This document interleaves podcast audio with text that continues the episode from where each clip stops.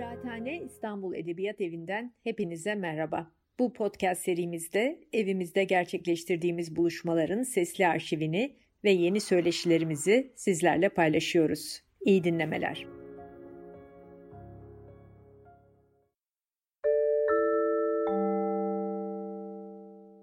Merhaba, iyi akşamlar. Ee, Kıraathane İstanbul Edebiyat Evi'nin bir e, çevrim içi etkinliğine daha hoş geldiniz. Ee, çok güzel bir projeyi konuşmak için buluştuk. Ee, Zalim Yanko ve Çılgın Projesi, Kadim İstanbul'da geçen bir zulüm kurgu romanı.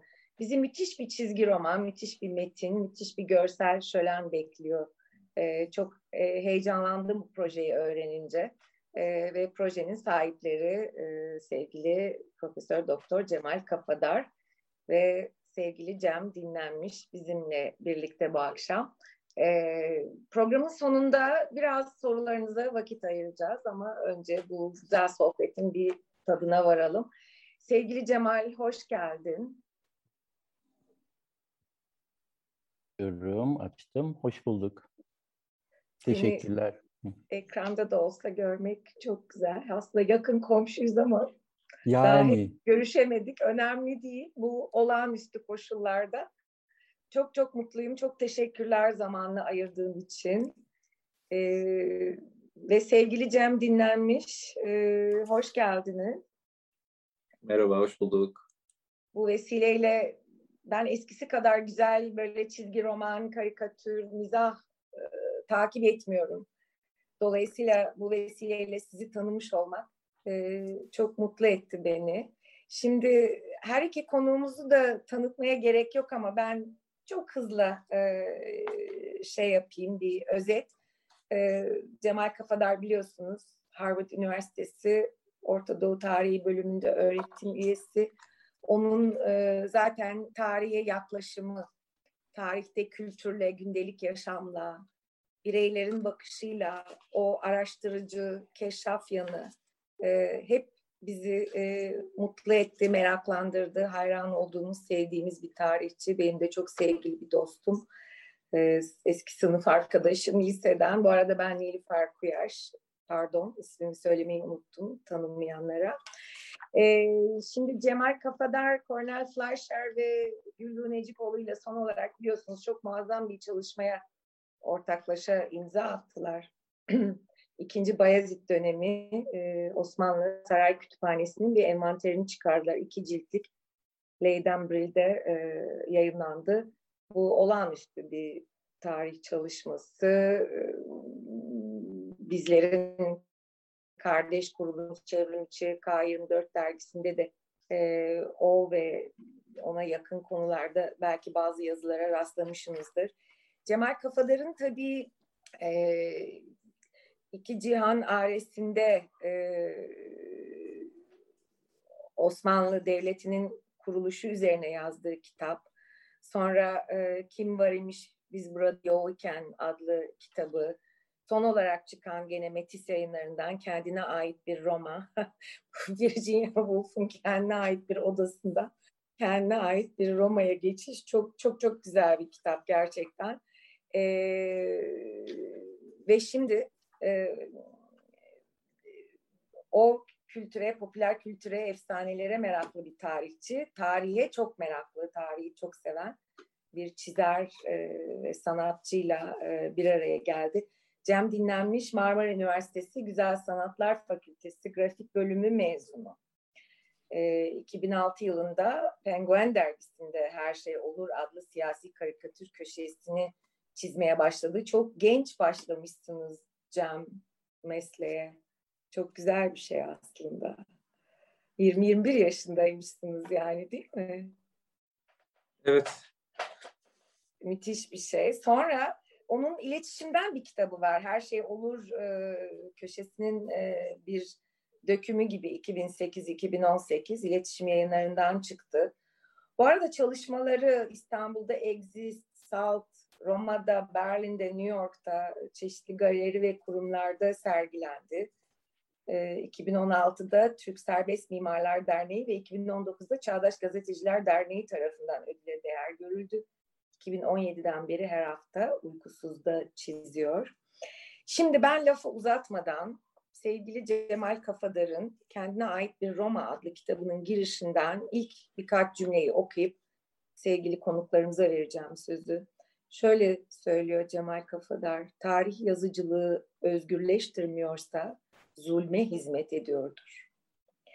Tarih cilveli, hürriyet efsunkar, zulüm kurnazdır. İnsanlığın geçmişi içinden zulüm çıkan nice hürriyet mücadelesiyle dolu değil midir? Ee, güzel bir kitaba nefis bir başlangıç. Evet bu zulümden bahsediyoruz madem. Bu zulüm kurgu romanı projesi nasıl çıktı? Sizi dinliyoruz. Çok teşekkürler sevgili Nilüfer.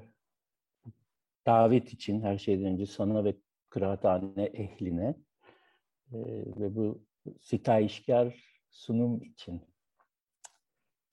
Bu akşam 15. yüzyıldan 18. yüzyıla kadar İstanbulluları, Marmara, Trakya yöre insanlarını ve yörenin tarihiyle belki tarihinden de çok tarihi coğrafyasıyla ilgili olanları cezbetmiş, yakından ilgilendirmiş, çeşitli varyantlarıyla tekrar tekrar anlatılmış, ortalığı kasıp kavurmuş hikayelerden dem vuracağız. Ve Cem Dinlenmiş ile birlikte başlayıp sürdürdüğümüz bir kitap projesini tanıtacağız. Yanko bin Madyan isimli bir karakter etrafında 15. yüzyılda İstanbul'un fethinin belki az öncesinde belki az sonrasında tam bilemiyoruz ama o bağlamda teşekkül eden ve sonrasında en az iki, iki buçuk yüzyıl boyu evrilen, anlatılan efsanevi hikayelerden bahsediyoruz. Yanko hikayeleri Türkçe kaynaklara has. Ancak çok daha eski ve çok daha farklı kültürlerin de anlattığı efsanelere eklemlenmiş. Birçok unsuru Bizans kaynaklarına ve kısası enbiya anlatılarına dayanmakla birlikte Marmara yöresinde yaygın sözlü gelenekleri ve 15. yüzyılın ortalarında uydurulan ya da yakıştırılan yeni bir takım kurgular ile harmanlayarak oluşturulan bir söylence ormanının içinde yanko dallı budaklı bir ağaç. Hikayenin kendisine girince o söylence ormanından kastım daha iyi anlaşılacak. Ama yanko böyle ümbit alanda 15. yüzyıla durulmuyor isterseniz. Yakış Türkçe kaynaklara has İstanbul ile ilgili meseleleri ifade etmek için o karakter çokça farklı şekillerde, farklı hikayelerde kullanılmış. Yanko anlatıları bir zaman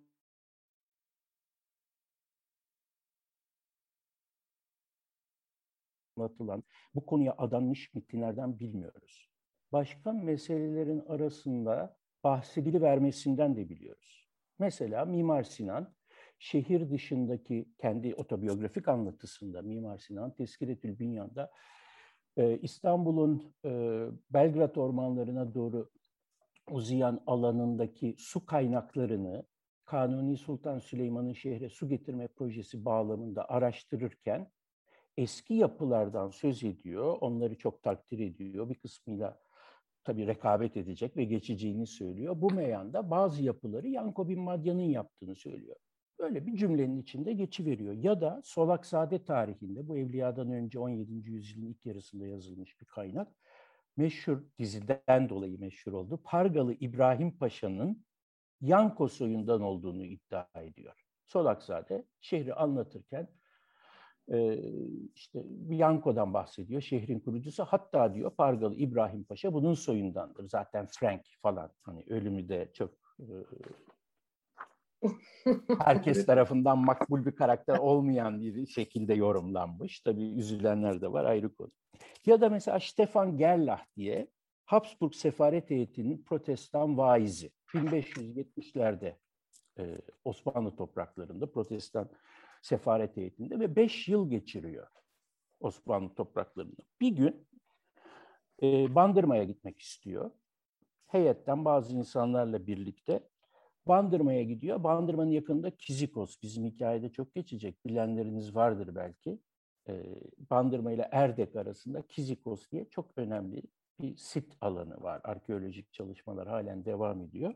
Oraya gidiyor ve mahalli malumatın söylencelerle nasıl iç içe geçtiğini görüyoruz. Yani bu orada Yanko daha çok Rumlarla, Hristiyan e, aynı mezhep olmasa dahi daha çok Hristiyanlarla geziyor, tozuyor, onlarla teşriki mesaide bulunuyor ve onlardan dinlediklerini aktarıyor. Onlardan dinledikleri hiçbir şekilde başka bildiğimiz yerde yazılı kaynağı maynağı geçmemiş. Ama çeşitli yerel söylencelerin Türklerle Rumlar arasında ve onlarla karşılaşan başkaları arasında dolaşımda olduğunu görüyoruz. Yani Yanko söylenceleri öyle iki kaynakta var, beş kaynakta var meselesinin çok daha ötesine gidebiliyoruz.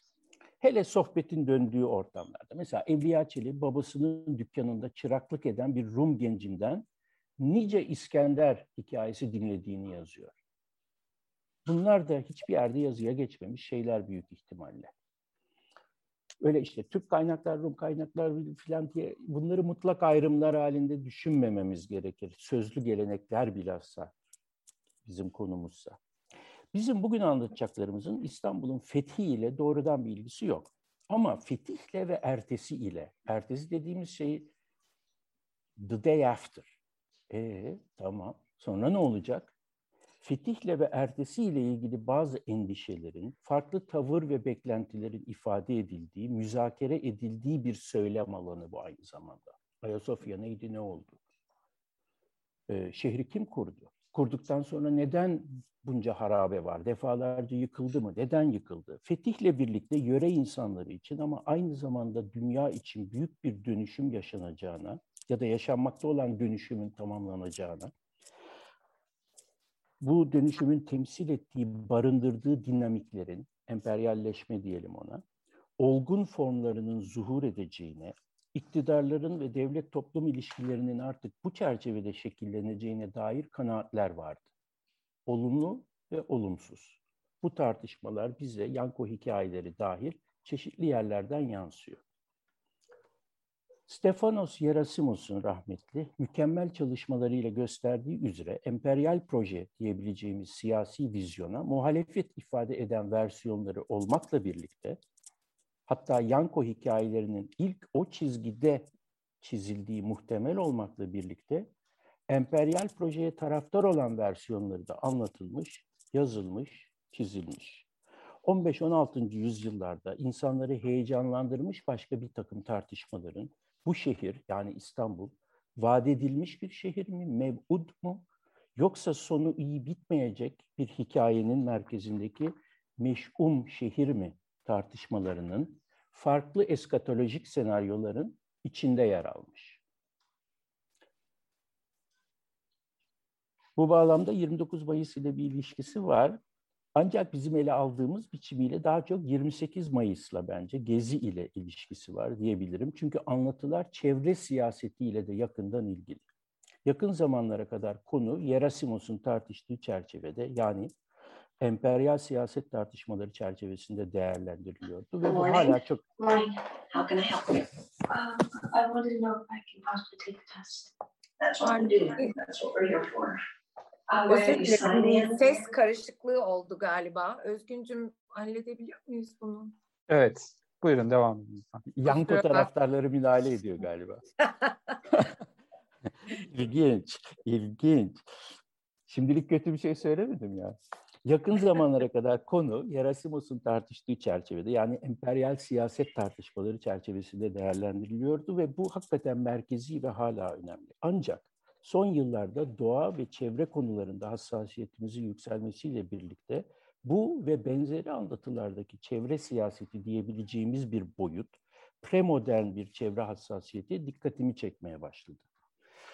Bu da İstanbul'u, insanları ve binaları kadar yeri, suyu, kurdu, kuşu, dağı, taşı, kırı, bayırı ile birlikte benimsemekle, önemsemekle, sevmekle ya nedir bu güzellik? Bu nasıl eşsiz bir yer? Bu Yeditepe, bu Boğaz, bu Haliç, bu dereler, bu Terkos. Burayı nasıl buldular? Kimler buldu? Kimler inşa etti? Kimler harap etti? Kimler yeniden ihya etti?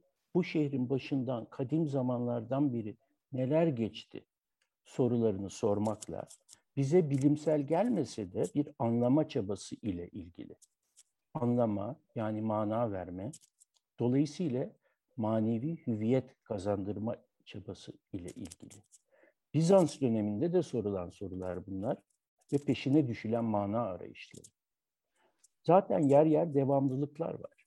Bizans dönemiyle Osmanlı dönemi arasında anlatıların bazılarında. Hatta Fatih merak etmiş Bizanslıların neler anlattığını, şehirle ilgili, Ayasofya ile ilgili ve yazılmalarını istemiş malum ve o anlatılar da Yanko anlatılarıyla ve diğer onunla ilintili anlatılarla yerler yer yer örtüşmüş, kavuşmuş, ayrışmış ve farklı siyasi ya da dediğim gibi çevre ile ilgili değişik pozisyonları ifade etmiş. Göreceksiniz.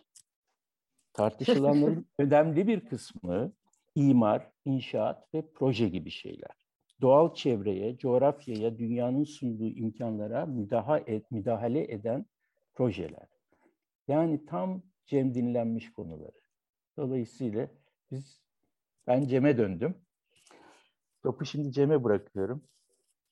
Biraz da projeyi ondan dinleyelim. Evet çok güzel bir giriş. Zor bir pas ama ben de elimden geleni yapmaya çalışacağım. Ee, aslında baştaki tanıtımda da biraz değindik. Aslında haftalık bir köşe çiziyorum e, her hafta bir mizah dergisinde ve bu herkesi ilgilen, ilgilendiren konularla ilgili e, bir köşe ama yıllar geçtikçe ben de her hafta aynı köşeyi tekrar tekrar çizmeye devam ettikçe bazı konular öne çıkmaya başladı. Türkiye ile de ilgili aslında tekrar eden gündemler. E, ve bugün de yıl dönümü olan Gezi direnişinin de e, hem sebebi hem de sonuçlarıyla bir arada düşünebiliriz bütün bunları. E, İstanbul ve etrafındaki e, rant, onun yarattığı inşaat çılgınlığı, onun yarattığı doğa tahribatı ve bütün bunun sürekli tekrar eden e, bir döngü halinde hayatımızı nasıl değiştirdiği, belki e, bundan önce bu kadar gündemde olmayan e, çevre konularının, e, kent hakkı konusunun, kamusal alan meselesinin, e, İstanbul'un e, tarihinin e, yavaş yavaş herkesi ilgilendiren, gündelik konularda geçen bir madde haline geldiğini de izledik. Ben de bu süreçte daha çok kent konularına ilgi duyan, işte İstanbul'un tarihiyle ilgili okumalar yapan, onlara gönderme yapan bir yerde buldum kendimi belki. Hmm. Ama e, bu tabii bizi bazen 500 yıl öncesine, bazen 1000 yıl öncesine, 1500 yıl öncesine, 3000 yıl öncesine kadar götüren bir e, hikaye. O yüzden e, benim de her zaman alışık olmadığım, e, normal rutinimde yaptığım şeylerin biraz dışında ve e, zo- biraz zorluklar barındıran e, bir hikaye ama bir yandan e, Cemal Hoca ile birlikte çalışırken bunun sadece bir e, köşede çizdiğim gibi ya da herhangi bir proje gibi bana verilmiş bir görevi tamamlamak gibi değil. Bir yandan birlikte çalışıp öğrenip danışarak beraber devam ettirdiğimiz bir şey. Bir sürü şey de birlikte yapıyoruz.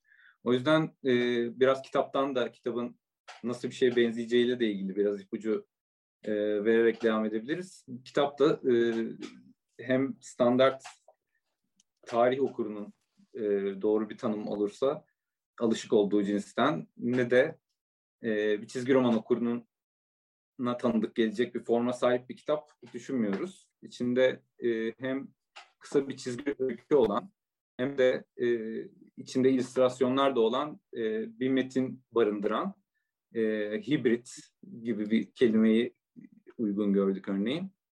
E, farklı bir kitap dönüyor kafamızda. Uzun bir sürecin sonunda buraya evrildi hikaye.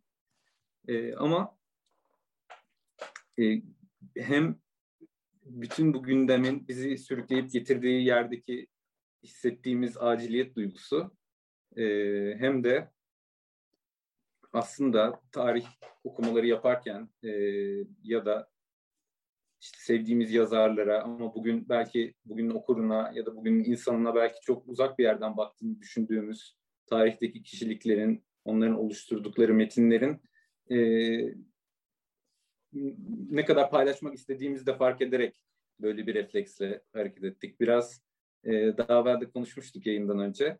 E, işte tadını çıkarıyorum, başkaları da çıkarsın gibi bir refleks diyebiliriz buna. Yani ben çocukluğumdan beri hep okumayı çok seven e, biriydim ve aslında hep her okuduğum kitaba heyecanlanıp işte en sevdiğim kitap bu sanırım diye düşünüp sonra da onu keşke çizgi roman yapabilsem hayaliyle e, hareket ettim. Böyle girişimlerim oldu küçük küçük ama e, hep bu derginin e, standart temposundan da fırsat bulup o karikatür kimliğinin dışında uzun soluklu bir çizgi romana e, meyledemedim. E, daha kısa denemeler olmuştu. Bu da belki çizgi roman denemeyecek kadar kısa ama e, başlı başına e, kendi kendine derdini anlatabilen böyle müstakil bir proje olarak ilginç bir kitap fikri olarak görünüyor diyebilirim şimdilik. Cem kısacık araya girebilir miyim? Tabii ki. Ee, bu hibrit melez tanımı çok hoşuma gitti. Çünkü güncel sanatta e, melez formlar, edebiyatta da öyle. E, şu anda yaşadığımız gerçeklere çok örtüşen bir yaklaşım. O çok hoşuma gitti ama e, Cemal ve Cem nasıl tanıştılar? Ben bunu merak ediyorum. Şimdi Cemal'in popüler kültüre, hayata, dünyaya çok açık, duyargaları hep açık bir insan olduğunu biliyorum. Sizi daha az tanıyorum. Yolunuz nasıl kesişti? Nasıl tanıştınız? Burayı sonra konuşacak mıydık Cem? Evet, yani sonra da değinebiliriz. cümleyle söyleyip devam edebilirsiniz meseleye. Hani şimdilik kısacık bir söyleyeyim. Tabii. Benim merakım Kusura bakmayın merakım. E, yok estağfurullah. Bence yani birlikte çalışmanın heyecanı ikimiz de cezbetti ve biraz da onun etrafında gelişti tanışma hikayemiz diyebilirim. Ama daha başka anlatmak istediğimiz bu çerçevede şeyler de olduğundan ileriye saklayalım. Pekala. Peki yani bir, güzel bir uzun vadeli bir işbirliğini muştuluyor gibi geliyor bana bu proje. Evet devam edin dinliyoruz. Aa, benim aslında söyleyeceklerim bu kadardı yani bu, e, bu bölümde. Tamam. E, kısaca kitaptan bahsedip topu tekrar e, Cemal Hoca'ya atıyorum. Sağ olun. E, Cem'in bahsettiği gibi bir metin kısmı, bir çizgi roman kısmı var ama metin de bir takım illüstrasyonlarla birlikte gelecek. Bir dolayısıyla hem e, sözel hem görsel boyutlarında bir devamlılık ve bir insicam olacağını olmasını isteyerek olacağını umarak çalışıyoruz. Ee, birazdan metinden bazı kısımlar okuyacağım size. Hem de Yanko konusunu diğer söylencelerin ışığında nasıl bir bağlamda ele Yanko'nun nereye oturduğunu o söylenceler ormanında e, açıklayacak e, zannediyorum. Bir de konuya yönelik tavırların e, nasıl belirdiğini daha iyi anlamamıza e, yardımcı olacak. Metinleri Cemal okurken... minicik bir şey sorabilir miyim? Tabii. Ee, böyle bir Odysseus macerası gibi tarihin çeşitli dönemlerinde mi akacağız bu kitapta yoksa bir dönem mi? Hangi dönem? Ee, Karar verdiniz mi? Değişik dönemlerinde okuduğumda da sanırım şey olacak. Hazreti Süleyman'la başlıyoruz. Hı hı. Ee, Yanko'ya gelince tabii uzun uzadıya Yanko etrafında duruyoruz ama ara, arada bir iki durak daha var. Onları da burada okuyacağım. Çünkü onlar Süper. Yanko'yu nasıl anlayacağımıza dair ipuçları veriyor bize. Hmm. Birkaç görsel göstereceğim bu arada. Göstereceğim görseller bize ilham kaynağı olan şeyler. Kitapta kullanacaklarımız oradan yola çıkarak Cem'in çalıştığı illüstrasyonlar. Ee, evet.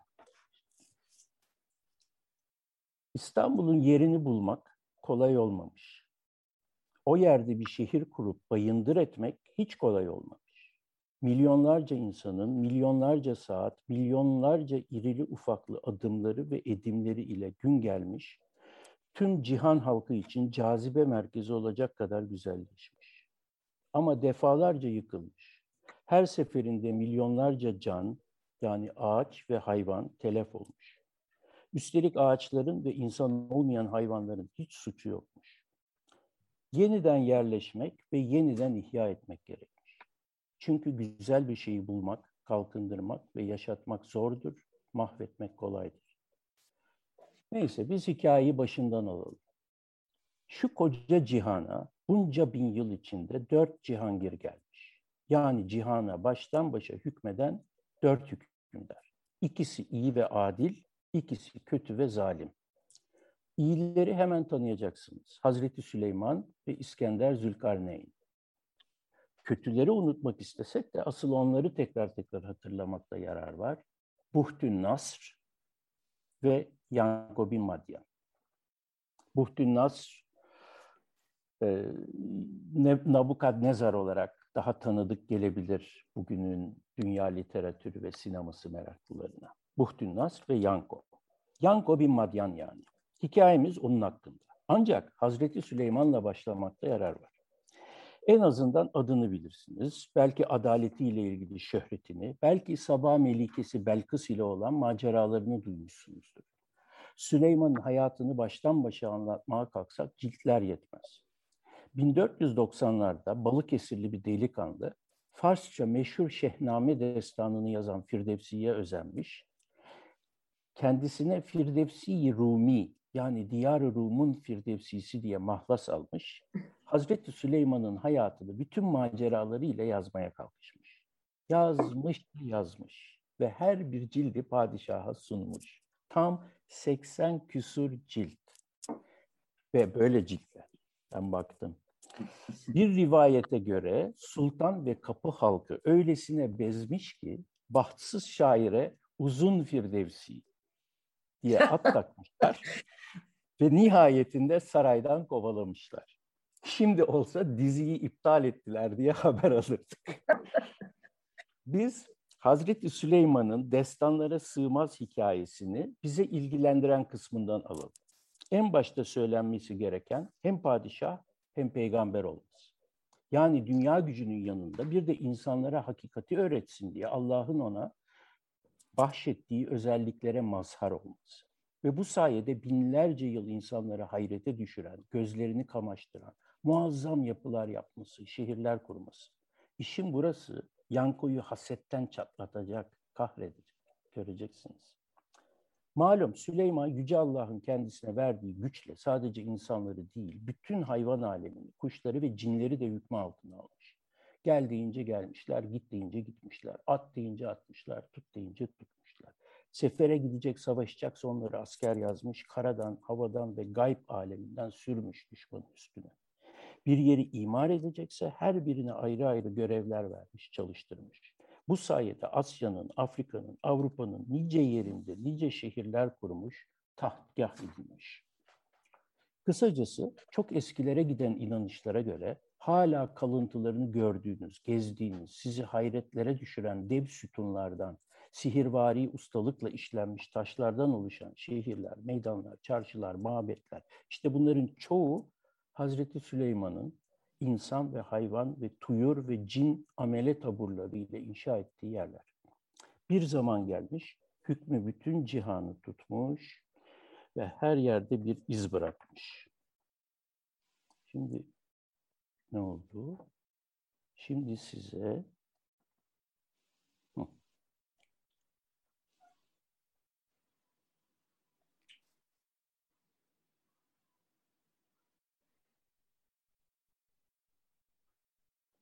Cemal, Türkçene hep bayılırdım ama senin bu kadar güzel bir masalcı olduğunu ilk defa idrak ediyorum.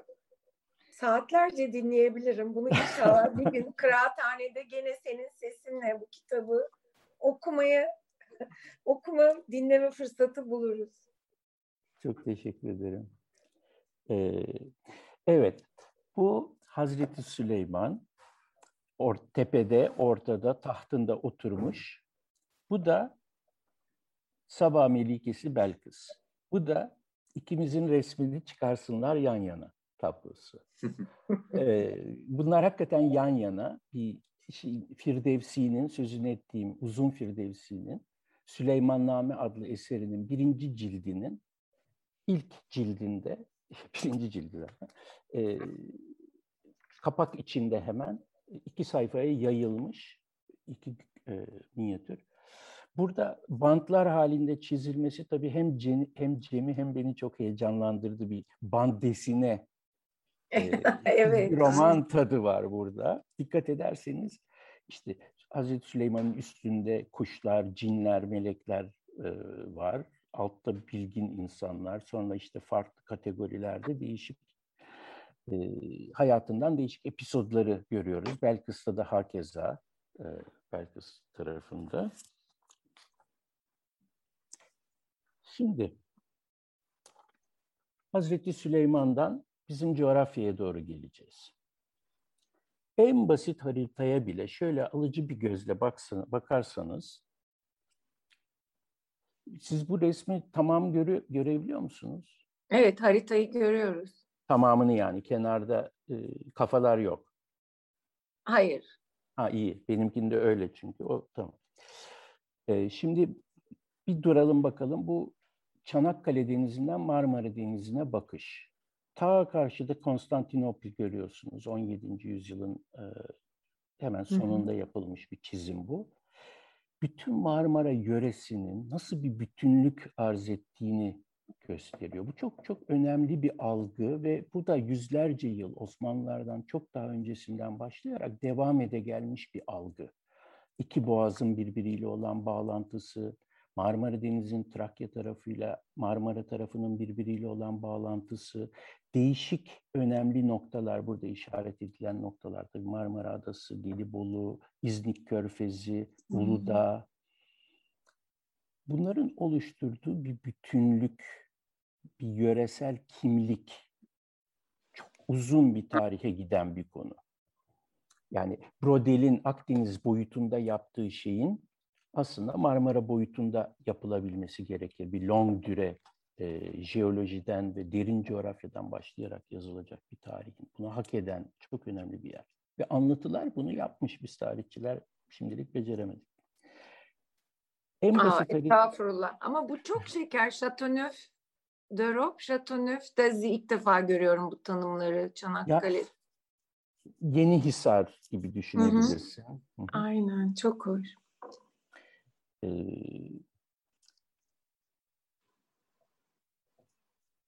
Birkaç Marmara'yı pardon bir de bugün şey diyeceğim ya bir artı bir de bugün Marmara ile ilgili çıkan söyleşiyi görenleriniz olmuştur belki. Yani Marmara Denizi'nin evet, şu evet. son vahim haliyle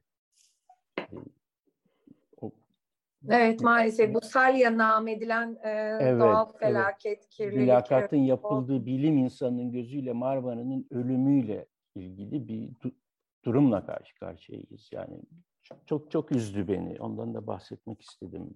Ve bir artı bir dergisine de bravo yani. En basit haritaya şöyle alıcı gözüyle bakacak olursanız iki boğazı ile Marmara Denizi'nin kıtaları ve denizleri hem kavuşturan hem düğümleyen, her türlü seyri seferin imkanlarını açan ve kapayan bir menteşe olduğu dikkatinizi çekecektir. Yani bir cihangir için Marmara Havzası'nı elinde tutmak önemli. Önemliden öte elzem. İyi de bu havzada payitaht olmaya, yani Marmara bölgesinin eşsiz konumunun semeresini almaya ve keyfini sürmeye en uygun yer neresi? İşte yavaş yavaş İstanbul'un yerine geliyoruz. İstanbul'un yerini bulmak kolay olmamış diye başladım ya. Ama başta dediğimiz gibi o yeri bulmak hiç kolay olmamış. Bilenler vardır. Çanakkale yakınlarında bu Alexandria Troas dediğim İskender'e, Büyük İskender'e atfedilen Truva Yarımadası'nda halen çok önemli kazıların cereyan ettiği bir sit alanı var. Oraya mesela Osmanlılar bugün pek yaşayan bir terim değil, eski İstanbulluk demişler. Çünkü orası İstanbul olmaya ilk adaymış Konstantin Roma'dan doğuya doğru gelirken. Önce orayı teklif etmişler, gitmiş, bakmış. Hatta bir takım yapılara girişmiş, sonra vazgeçmiş. Tabii malum o da efsanevi bir hikaye. Körler şehri Kadıköy tarafından İstanbul meselesi sonunda İstanbul'u bulup Konstantiniye'yi kurmuş. Burada bütün bu karmaşık anlatılara girecek değilim ama bilenler vardır. İstanbul olmaya aday yani Marmara Denizi'nin oluşturduğu yöresel bütünlüğün e, merkezi olmaya aday birkaç yer olmuş tarihte. Bunların bir kısmı efsane yoluyla ama birçoğunu hakikaten arkeolojik kalıntılar ve bazı tarih eserleri yoluyla biliyoruz. Bu Alexandria Truas bir tanesi. Da, çok daha geç bir dönemde Bulgaristan'da da var bir tane. Bu Veliki Preslav diye şu anda e, bilinen yer eski İstanbulcuk diye adlandırılmış birkaç yüzyıl boyunca. Ve orada da arkeolojik e, kalıntılar devam ediyor şu an. O biraz daha geç bir yer ama önemli bizim hikayemiz açısından. Hazreti Süleyman'ın kendisini tahtgah olarak seçtiği yer Kizikos. Yani Bandırma ile Erdek'in arasında olduğunu az önce söylediğim yer ve orada e, üç büyük aday bunlar. Alexandria Truas, Kizikos, İstanbul. Sonunda İstanbul bulunuyor. Kizikos, Kapıdağ Yarımadası'na biraz daha yakından bakalım. Bu sit alanının arkeolojik eski ama arkeolojik çizimi. O halen kalmış olan tek tük şeyler. Kizikos'un sütunlarını, Hazreti Süleyman'a atfedilen yapıları daha çok Adrian'la biz şimdi e, biliyoruz. Adrianus'la e, Hazreti Süleyman'a atfedilen o muazzam sütunları Bizanslılar ve Osmanlılar İstanbul'a götüre götüre bitirmişler. Bitirmişler. Ayasofya'da, Süleymaniye'de değişik İstanbul yapılarında kullanılmış ve kayıtları da var Osmanlı arşiv belgelerinde. Şu anda gördüğümüz şeyler hala bile yer yer etkileyici. Bunlar götürülmemiş bir takım sütun başlıkları ya da kaideleri e, hararetle tavsiye ediyorum ederim Fizikos'u gezmenizi ve yakınındaki müzeyi tabii orada daha e, görümlük şeyler var müzede. Müzeye kaldırılmış bu parçalar. Ve Kizikos'un parası, sikkesi bir zamanlar e, Ön Asya'nın ve Balkanların doları gibi geçerli çok önemli parası olmuş. Neyse. Ben hikayeme dönüyorum. Hazreti Süleyman'ın kendine tahtgah seçtiği yer eski İstanbulluk değil. Büyük arayışta onun seçtiği yer Kapıdağ Yarımadası'nın girişi. İki boğaza eşit uzaklıkta Marmara, şey İstanbul ve Çanakkale ve doğal olarak korunaklı bir yer. Şimdi uzun Firdevsi'nin sırrını size vereceğim ama uzun Firdevsi şu Kizikos yazının altında Belk gözüküyor ya. Orasının hı hı. o köyün adı Belkıs Pınar. Aa ne güzel. Evet. Uzun Firdevsi oralı. Aslında 82 cilt kendi memleketinin hikayesini yazmaya çalışmış. Tabii efsaneleriyle Hazreti Süleyman'ı anlatıyor. Ama oralı, oranın çocuğu. Bu çok önemli bir şey benim için. Yani böyle Osmanlı yazarları, mazarları hiç yeriyle düşünmüyoruz insanları. Evet. Ee, söylemeye gerek yok. Süleyman ile Belkıs Kizikos'u abad etmişler. En başta su. Su olmadan olur mu? Belkıs'ın ayağının değdiği yerden gürül gürül akan bir pınar çağlamış. Sonradan Belkıs Pınar ya da Ayazma diye bilinecek. Şehrin içine oradan da denize akmış. Kuşların ta Vakvak Adası'ndan orada ağaçlarda yetişen tuhaf kelleleri devşirip sütunların başlarına yerleştirilsin diye gagalarında cinler de çok çalışmış. Bilhassa mimarların, ustaların, işçilerin yorgunluktan içine sızı verdikleri uykularında zihinlerine ertesi gün ilham olsun diye nice suretler, şekiller ile nakış bağlamak için çok gayret sarf etmişler. Bazı edepsiz raviler, günahı onların boynuna, bu rüyaların evinden yurdundan uzak gariban amelelere bir takım hayallerini gerçekmiş gibi bütün lezzetiyle yaşattığını anlatıyorlar. Bu yüzden önce şehrin hamamları yapılmış güya. Kizikos mamur bir şehir olmuş. Orada basılan sikkeler bütün diğer memleketlerin paralarına miyar olmuş. Hele saray ve mabet ve çarşı. Görenler görmeyenleri anlatmış. Görmeyenlerin çoğu görmüş gibi anlatıp lafa laf katmış. Şöhreti cihanın bir başından öbür başına yayılmış. Tabi Hazreti Süleyman'ın da namı yürümüş. Koca dünya tek padişah. Elbette yürüyecek demeyin. Bednam da olabilirdi. Yanko gibi. Göreceksiniz. Asıl namını yürüten adaleti olmuş. Kanuni Sultan Süleyman da onunla adaş olduğuna gurur duymuş. Süleyman'ın adaleti dendiğinde kendisi de anılsın istemiş. Gel zaman git zaman Hazreti Süleyman Marmara Denizi'nin karşısına geçmiş. Şimdi Sarayburnu denilen yere gelmiş. Karaya inip Aztepe'ye çıkınca manzaraya doğru çepeçevre bir çevirmiş başını, gözünü alamamış. Hayret parmağı ağzına düşmüş, nefesi kesile yazmış. Kizikos'un yeri güzel, ancak meğer daha da güzeli varmış diye içinden geçirmiş ve hayıflanmış. Peygamber sıfatıyla bilmiş ki ömrünün sonuna yaklaşmış. Yeni bir şehir kurmak, geliştirmek zor iş. Cinler, kuşlar, muşlar emrindeyse de ölçülü kullanmak lazım. Orada bir av köşkü yapmış ve o kadarıyla bırakmış. Kalan ömründe Marmara'nın güneyinden kuzeyine avlanmaya geldikçe uğrayıp tadını çıkarırmış. E tabi bu dünya Hazreti Süleyman'a da kalmamış. Tam 40 yıl adaletle hükmetmiş. Eceli gelince o da ahirete intikal etmiş. Evliya Çelebi cazımızın anlattığına göre ardından yerine oğlu Melik Racim geçmiş. Ama anlaşılan o ki cihan devleti çözülmüş. Orada burada mütegallibe baş göstermiş. Adaletin yerini istibdat almış. Bu müstebitler arasında ilk sivrilen Şeddat bin Ad, babasının ardından önce kardeşi Şedid ile birlikte, Şedid şiddetle aynı kökten herhalde çoğunuz yakalamıştır ama şiddet şiddet kullanan, Şeddat en çok şiddet, daha da çok şiddet kullanan. Ben bunu ilk bahsettiğimde Cem, Cem hemen Dumb and Dumber gibi dedi. Aynen öyle. Şedid bir Şeddat. Güzel. Ee, Şedid ölüyor, erken ölüyor. Onun ölümü üzerine de tek tabanca olarak devletini ve şiddetini yaymış Şeddat. Şimdi kimisine göre Yanko bu Şeddad'ın soyunda. Şeddat, Şeddat'ı asıl meşhur eden tanrılık davası güdüp yeryüzünde bir cennet inşa etmeye kalkışması. Proje. Dünyaya tanrılık iddia eden dört melun gelmiş. Buhtün Nasr, Nemrut, Firavun ve Şeddat. Bunlar arasında işi cennet inşa etmek raddelerine getiren dördüncüsü yani Şeddat.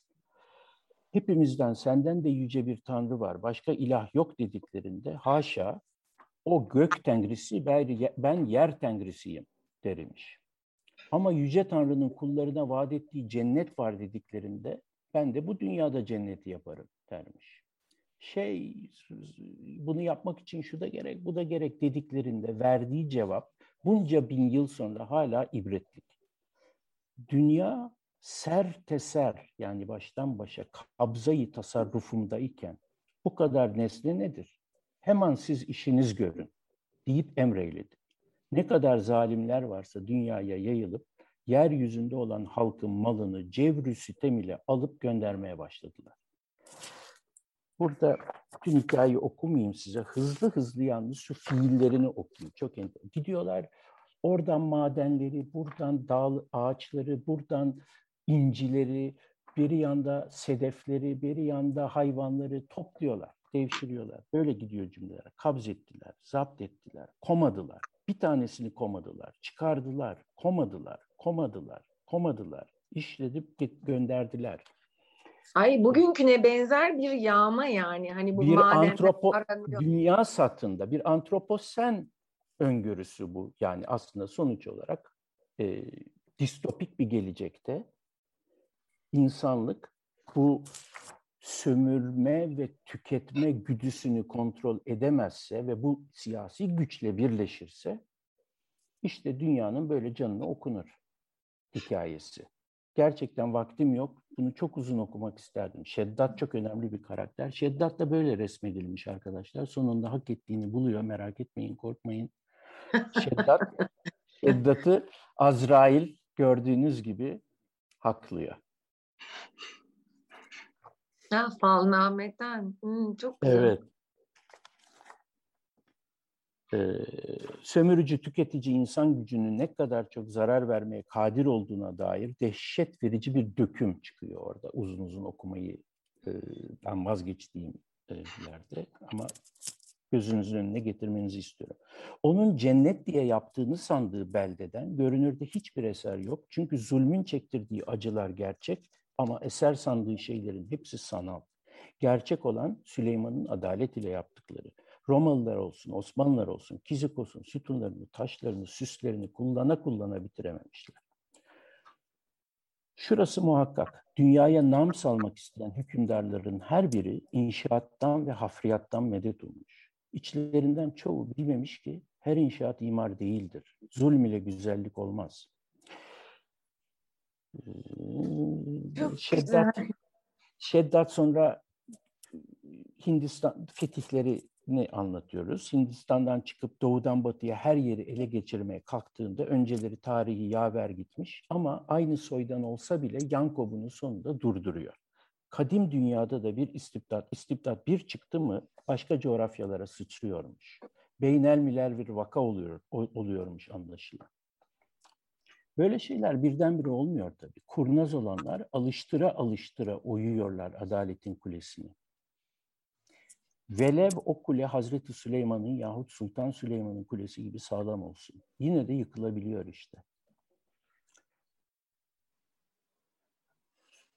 Adalet yani doğayı, doğayı tahrip etmekle adaleti tahrip etmek arasında daha o devirde kurulan bir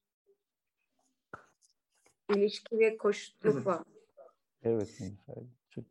Ve sizin Ada- romanınız da bu koşutluk üzerinde dengelenecek diye anlıyorum. Umarım evet öyle bir şeyimiz var. Yanko'nun suretini icat ettiniz mi sevgili Cem? Ee, eder gibiyiz. Ee, Vallahi böyle sanal var. yapar gibi herhalde milim milim inşa ediyorsunuz adamın suratını. Bu kadar değil. Cem bayağı yaklaştı bence. Çok iyi, çok iyi. Sen devam ediyor musun masala? Ediyorum, ben ediyorum. Yanko'ya getireceğim. Devam Cem'e, Cem'e vereceğim topu birazdan. Yanko önceleri Hazreti Süleyman'ın dinindenmiş gibi muvahhidlik yani tevhidcilik taslamış. Ama Süleyman'ın namını duydukça, onun yaptığı muhteşem eserlerle karşılaştıkça gönlünü kin ve haset bağlamış. Hele Kizikos'a gidip oraları görünce, anlatılanları dinleyince kudurmuş Yanko. Benim neyim eksik demiş. Vezirlerini toplamış. Kim bu Süleyman demiş. İnsan mı yoksa melek mi? O da insan ama nebi cevabını alınca gidin bu gece düşünün yarın bana proje getirin demiş. öyle, öyle çılgın bir proje getirin ki duyanlar yok artık olsun. Bunu yapan bildiğimiz gibi bir insan olamaz. İnsanüstü bir varlık olmalı desinler. Beni nebi bilsinler. Projeci Zalim Yanko, metni kesiyorum, özet geçeceğim, Cem'e vereceğim topu. Projeci Zalim, Zalim Yanko İstanbul'u inşa ediyor. O projesi o ilk başta, ilk e, başladığı yer o. Daha doğrusu şimdiye izi kalmamış eski bir katmanını inşa ediyor. Onun da altında daha da eski katmanlar varmış meğer. Onun hikayesinde kimse bilmiyor. Bir de böyle bir çok katmanlılık var İstanbul efsanelerinde. Her neyse İstanbul'da onun devrinde ve onun emriyle yükselen inşaattan öyle bir başı dönüyor, öyle bir kibire kapılıyor ki küfre düşüyor. Muvahhidlik iddiasını tamamen terk ediyor ve halkını putperest olmaya icbar ediyor. Yanko bin Madyan, adeti adiyan üzere Osmanlı kaynağının güzel diliyle camı gurur ile mest, e, gurur kadehi ile mest ve ivayı iblis ile putperest. İblisin ivası ile putperest oluyor ve bütün halkını buna göre yaşamaya icbar ediyor. Onu çok güzel uzun tasvir ediyor e, efsanelerimiz. Halkı nereye nasıl getirildiği, nelere taptırıldığı zorla falan falan. Ve bu noktada şimdilik sadece Evliya Çelebi'den bildiğimiz yeni bir proje geliştiriyor. Karadeniz ile Akdeniz'i birleştiren bir kanal açma projesi. Efsanelere göre Yanko o noktada, ha, efsanelere göre o noktada daha İstanbul Boğazı yok. Şimdi Yanko İskender Zülkarneyn'den 8-9 yüzyıl önce yaşıyor. Bu bizi işte milattan önce ikinci bin yıla götürüyor aşağı yukarı. İskender ise Hazreti Muhammed'den 881 yıl, bir yerde 889 geçiyor Evliya Çelebi'ye göre. O oldukça yakın tarihi bilgilerimize. Hazreti Muhammed'e 600 yılı sularında dersek İskender'de milattan önce 3. yüzyıla düşüyor. Bu hesaba göre Yanko İskender'den 8-9 yüzyıl önce gelmiş ama o ve kardeşi Yanman hem hükümdar hem tarihçi Yanman bir gün İskender'in geleceğini ve bizim şimdi bildiğimiz boğazı Allah'ın yazdığı üzere açacağını biliyorlar. Efsanelere göre o noktada Yanko'nun çılgın projesini e, geliştirdiği sırada daha İstanbul Boğazı yok. Yanko bunu biliyor, Tanrı'nın böyle yazdığını biliyor. Yani o da Şeddat gibi Tanrı'ya meydan okuyor. Tanrı'nın doğaya verdiği işleyişe meydan okuyor. Gerisini Evliyanın dilinden ve Cem'in kaleminden okuyacağız.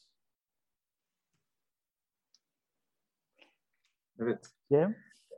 Yani burada geldiğimiz şey tabii benim bu e, öykü, bir çizgi öyküden bahsettiğim kısma geliyoruz. E, benim de kitaba aslında temel katkım bu çizgi öykü olacak. E, bir şey daha göstereyim Cem. Benim çizdiğim tabii. Cem izin verirsen bir, bir görüntüm daha var. Tabii ki. Ee, bu haritayı göstermek istiyorum. Paylaşınca herhalde geçecek size. Ne oldu benim peki şey? Bir şey olmadı. Demin de böyle başlamıştı. Senin ekranındayız. Bu, tamam, okey. Şu. Şu haritamız çok yeni, 20-25 yıl önce tarihçilerin tespit ettiği iki önemli şeyi e, ortaya koyuyor. Bakın şimdi Trakya'dayız, değil mi? Görüyoruz. En uçta evet, koy, evet. koyultulmuş İstanbul falan filan. Tamam. Şimdi bir kırmızı çizgili dikey hat var. Bir mavi İkisi de kıvrımlı tabii. Mavi yatay hat var. Değil mi? Silivri ile e, Karacaköy arası. Silivri ile arasındaki kırmızı hat dikey. Diğeri vizeden ta İstanbul'un şehrin içine kadar Hı-hı. gelen yatay diyelim. Hı. Şimdi bunların kalıntıları yüzyılda hala bile var. Gezenler bilir. Tabii 20. yüzyılda tanınmayacak hale e, tamamını çizmek çok ciddi arkeolojik e, çalışmaların ürünü. Bütün bu kırmızı çizgiyi oluşturmak ve hala içinde çok iyi bilmediğimiz noktaları var. Şunu demek istiyorum. Bilhassa 15, 16, 17. yüzyıllarda bu hatların birisi su yolu hattı yatay olan, dikey olan Anastasius e, imparatorun e, şehri çok daha uzaklardan korumak için yaptığı sur, dikey olan, hı hı. kırmızı olan. Bu iki hattında çeşitli kalıntıları hala ufak tefek olmakla birlikte bilhassa 15-16. yüzyıllarda bayağı ortalıkta. İnsanlar muhakkak bunlarla ilgili söylenceler anlatıyor. Muhakkak birileri bakıyor, görüyor, şu şöyle olmuş, bu böyle olmuş diyor. Ve bilhassa kırmızı hat çok e, hala bile çok iyi bilmediğimiz bir hat. Buralarda haritacılık ilminin de çok e, gelişmediğini düşünürseniz Silivri'nin, Terkos'un, Çorlu'nun surp ve kale kalıntılarıyla da karışıyor birbirine. Yani bugün bize çok ince bir çizgi gibi gözüken şey Evliya Çelebi'nin devrinde biraz daha geniş, biraz daha belirsiz bir hat. Da. O zaman Cem siz devam edin. Ee, evet. Sizin devreye girdiğiniz esas e, çizgi roman bölümü daha çok evliya üzerine mi inşa edilecek diye anlıyorum. Evet aslında e, nasıl tanıştığınız hikayesinin de başlangıcı olan ilk bizim üzerinde çalışmaya başladığımız metin. E, e, ilk aslında toplantı yaptığımız gün o şeyler de hala yanında benim A4 kağıtlar. 3 sayfalık e, Evliya Çelebi'nin Balkanları anlattığı 7. kitap olabilir tam emin olmamakla birlikte ama e, cildinde geçen 2,5-3 sayfalık e, bir metin aslında bütün e, üzerinde çalıştığımız kısım ama e, çizgiye döktüğünüz zaman o kadar detaylı ve daldan dala atlayan zamanlar arası yolculuk yapan dönemler arası giden e, hikayenin içinde işte çerçeve metinler hikayenin içinde hikayeler geri dönüşler, flashbackler, ileri gidişler olduğu için ve çok yoğun bir görsellik e, barındırdığı için onun e, 25-30 sayfaya e, Tabii. yayılabileceği bir şey Katmanlar çok zengin yani. Sizi dinliyoruz merakla. Başlığı e, sebebi binayı girdabı demir kapı e, hikayemizin.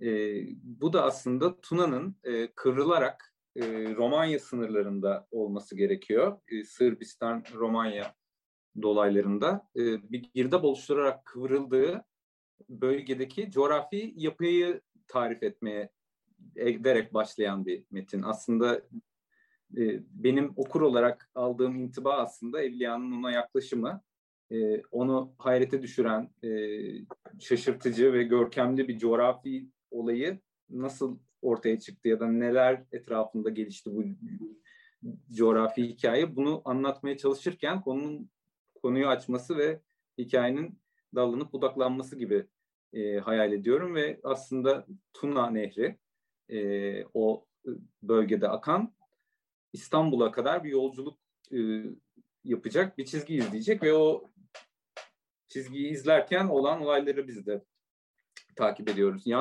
Yanko'dan bahsettik, Yanko bin Madyan'dan. Ama bu hikayenin aslında iki baş karakteri var.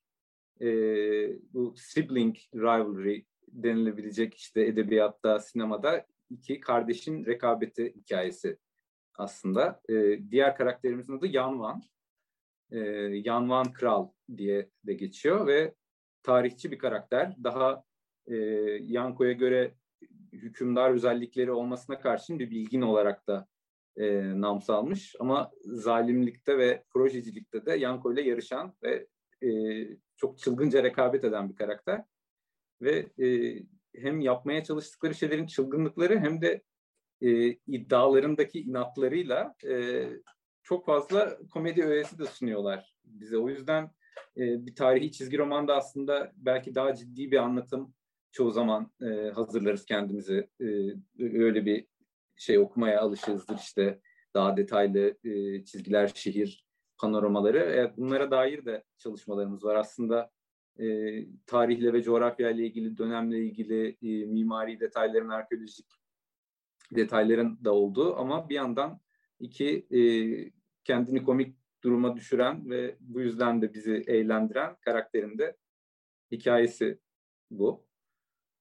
Yani anlatmaya kalkınca yani ben Bu tabii ben, çizerek e, anlatmakta daha iyiyimdir ama e, E, bir kehanette bulunacağım farklı- ben. hı hı. Bu Star Wars Star Wars gibi bir şirkete dönüşeceksiniz siz yakında ben öyle bir kehanette bulunuyorum. Burada çok büyük bir potansiyel var çünkü gerçekten muhteşem bir şey. Ee, bu sizin bölümden bir parça dinleyeceğiz mi yoksa siz anlatmaya devam edin lütfen. Ee, tabii aslında bir bir şeyler düşünüyorduk paylaşmayı ama e, ben böyle bir kaptırıp son bir ayda e, yaklaşık ilk 18 sayfanın yani 25-30 sayfa gibi e, bu Evliya Çelebi'nin bölümü çizgi romana dönüşebiliyor. Onu görüyoruz. E, ilk bölümü var. E, bir bir ara ara bir bölüm yani ikiye bölünüyor denilebilir bir noktada çünkü kötü sonu neredeyse görüyoruz. E, Hı hı. ama o oraya kadar olan bölümün aslında eskizleri tamamlandı gibi. En azından storyboard gibi düşünebiliriz onu hani e, iş nereye gidecek, hangi ka- kareleri büyük gösterebiliriz gibi oralara geldik ama böyle pişme noktasında olduğu için hala ben de e, onu spoiler vermek gibi E tabii her şeyi olsun istemediğim için e, şey yapmak da istemiyorum. Çok ham bir haliyle de dolaşıma girmesini istemedik. O yüzden biraz daha bekleteceğiz ama e, hem yazı kısmı da Cemal Hoca'dan e, devam ediyor pişmesi. Bir yandan onun da met, illüstrasyonlarla bezeli olacağını tasarlıyoruz. E, minyatürlerin de tabii illüstrasyonla çok yakın bir ilişkisi var aslında. O dönemin kitaplarının resimlemesi bir çeşit illüstrasyon sanatı olarak da tabii minyatür karşımıza çıkıyor. Hep kitaplarda yer aldığı için yine benzer bir işlevde. E, ve tabii hikayenin içinde hikaye olduğu için çoğu zaman da o hikayelerin içinde farklı e, hikaye anlatma teknikleri görsel olarak e, düşünüyoruz. Onların hepsini işte uygun insicam içinde e, sunabiliriz umarım. müthiş, gerçekten olağanüstü. Çünkü tarihin, e, anlatının, yazının, görselin yani bütün bu katmanların bir e, senteziyle bugüne de bakarak geçmişe yani çok katmanlı müthiş bir proje gerçekten çok heyecan verici. Merakla bekliyoruz. 2022 mi ne zaman? Daha erken. Umarım e, Evet, daha da. Evliya Çelebi'den bu biraz okuyabilir miyim? Kanalı Tabii. biraz Lütfen. Şimdi diyor ki atlaya atlaya okuyacağım. Ee, kardeşiyle buluştu. Yanko ile Yanvan bir arada. Bu Makedonya şehri etrafına İstanbul'a Makedonya diyor bu sırada. Daha daha İstanbul adını vermeyi yakıştırmıyor bir kere. Evliya Hı hı. Çelebi'den bahsediyorum. Bu Makedonya şehri etrafına ben bir Makedonya'yı kebir, daha büyük bir Makedonya inşa edeceğim diyor. Ee, işte şöyle şöyle olacak. Ee, ve bunun diyor bir Karadeniz'le Akdeniz'i birleştiren bir kanalı olacak diyor. Kardeşi diyor ki behey birader diyor ben bilirim diyor. Bizim e, Aleksandra ileride yani İskender, Büyük İskender e, Hazreti Muhammed geleceğinden 881 yıl evvel gelip Karadeniz boğazını kesip Karadeniz'i Akdeniz'e akıtırken bu senin inşa edeceğin şehir sular altında kalır diyor. Yanko diyor ki ben de işittim bunu diyor ama diyor yani İskender'in gelip boğazı açacağını ben daha önce mukaddem tarih ile Karadeniz'i Terkos kalası yapacağım boğazdan kesip Azatlı derelerinden ta Silivri Kalesi dibinde Akdeniz'e karıştırıp coğrafyayı size bir söylemiş olayım yani. Aynen. Bizim kırmızı çizgi yani. Kanal o. Kırmızı çizginin Yaklaşık. yaklaşık biraz daha batısı, biraz daha doğusu pardon. Çatalcayı kesecek bugünkü pasta bizim bugünkü gibi yani. kanal bizim bugünkü kanal projesine oldukça yakın bu. Aynen. Çatalcayı Kırmızı- kesiyor pasta gibi yani. Okey tamam. Terkos'tan Silivri'ye. Yanvan Kral diyor ki, aa diyor eğer böyle olursa Allah ile ahdim olsun diyor. Ben de Kudüs'ten gelip bu kalenin temellerinin aşikare olduğunu görürsem ben de Tura- Tuna Nehri'ni buraya akıtırım diyor. Yarışa Orada- girdiler. Cem'in anlattığı, aynen Cem'in anlattığı hikaye. Yanko'nun re- reaksiyonu çok ilginç. Benim hayratımda, kendi işini hayrat olarak görüyor. Benim ha- hayratımda karındaşım Yanman'ın hayratı olmasın diyor. Kardeşi su getirecek ya. Yani sonuçta rekabet ama hani kardeşinin de söylediği seninki hayratsa benimki de hayrat. Yanko onu da çekemiyor. Hı. Benim hayratımda kardeşimin hayratı olmasın deyip Yanvan daha suları getirmeden başka bir girişimde, başka bir projede. Bunlar acayip Hmm. projeci yani. Cem'in Çok söylediği. güzel. Yani çok tek bence bir zalim hayal etmiş o efsaneden çıkardığı Evliya Çelebi. Evet. Hı hı. Enteresan. İşin Sadece benim dediğim başka- olacak. Başka işin içine yani bir far- karakteri biraz daha derinlemesine geliştirmiş bence. İşin içine bir de kardeş rekabeti koymuş. Hani Ya bu karakter çok tek yönlü ya da tek çok monokramatik. Buna biraz renk kat filan diyebilirsin bir senaryo yazarına. O da gider mesela hemen genellikle bir şey bulurlar, bir sevgili bulurlar falan filan.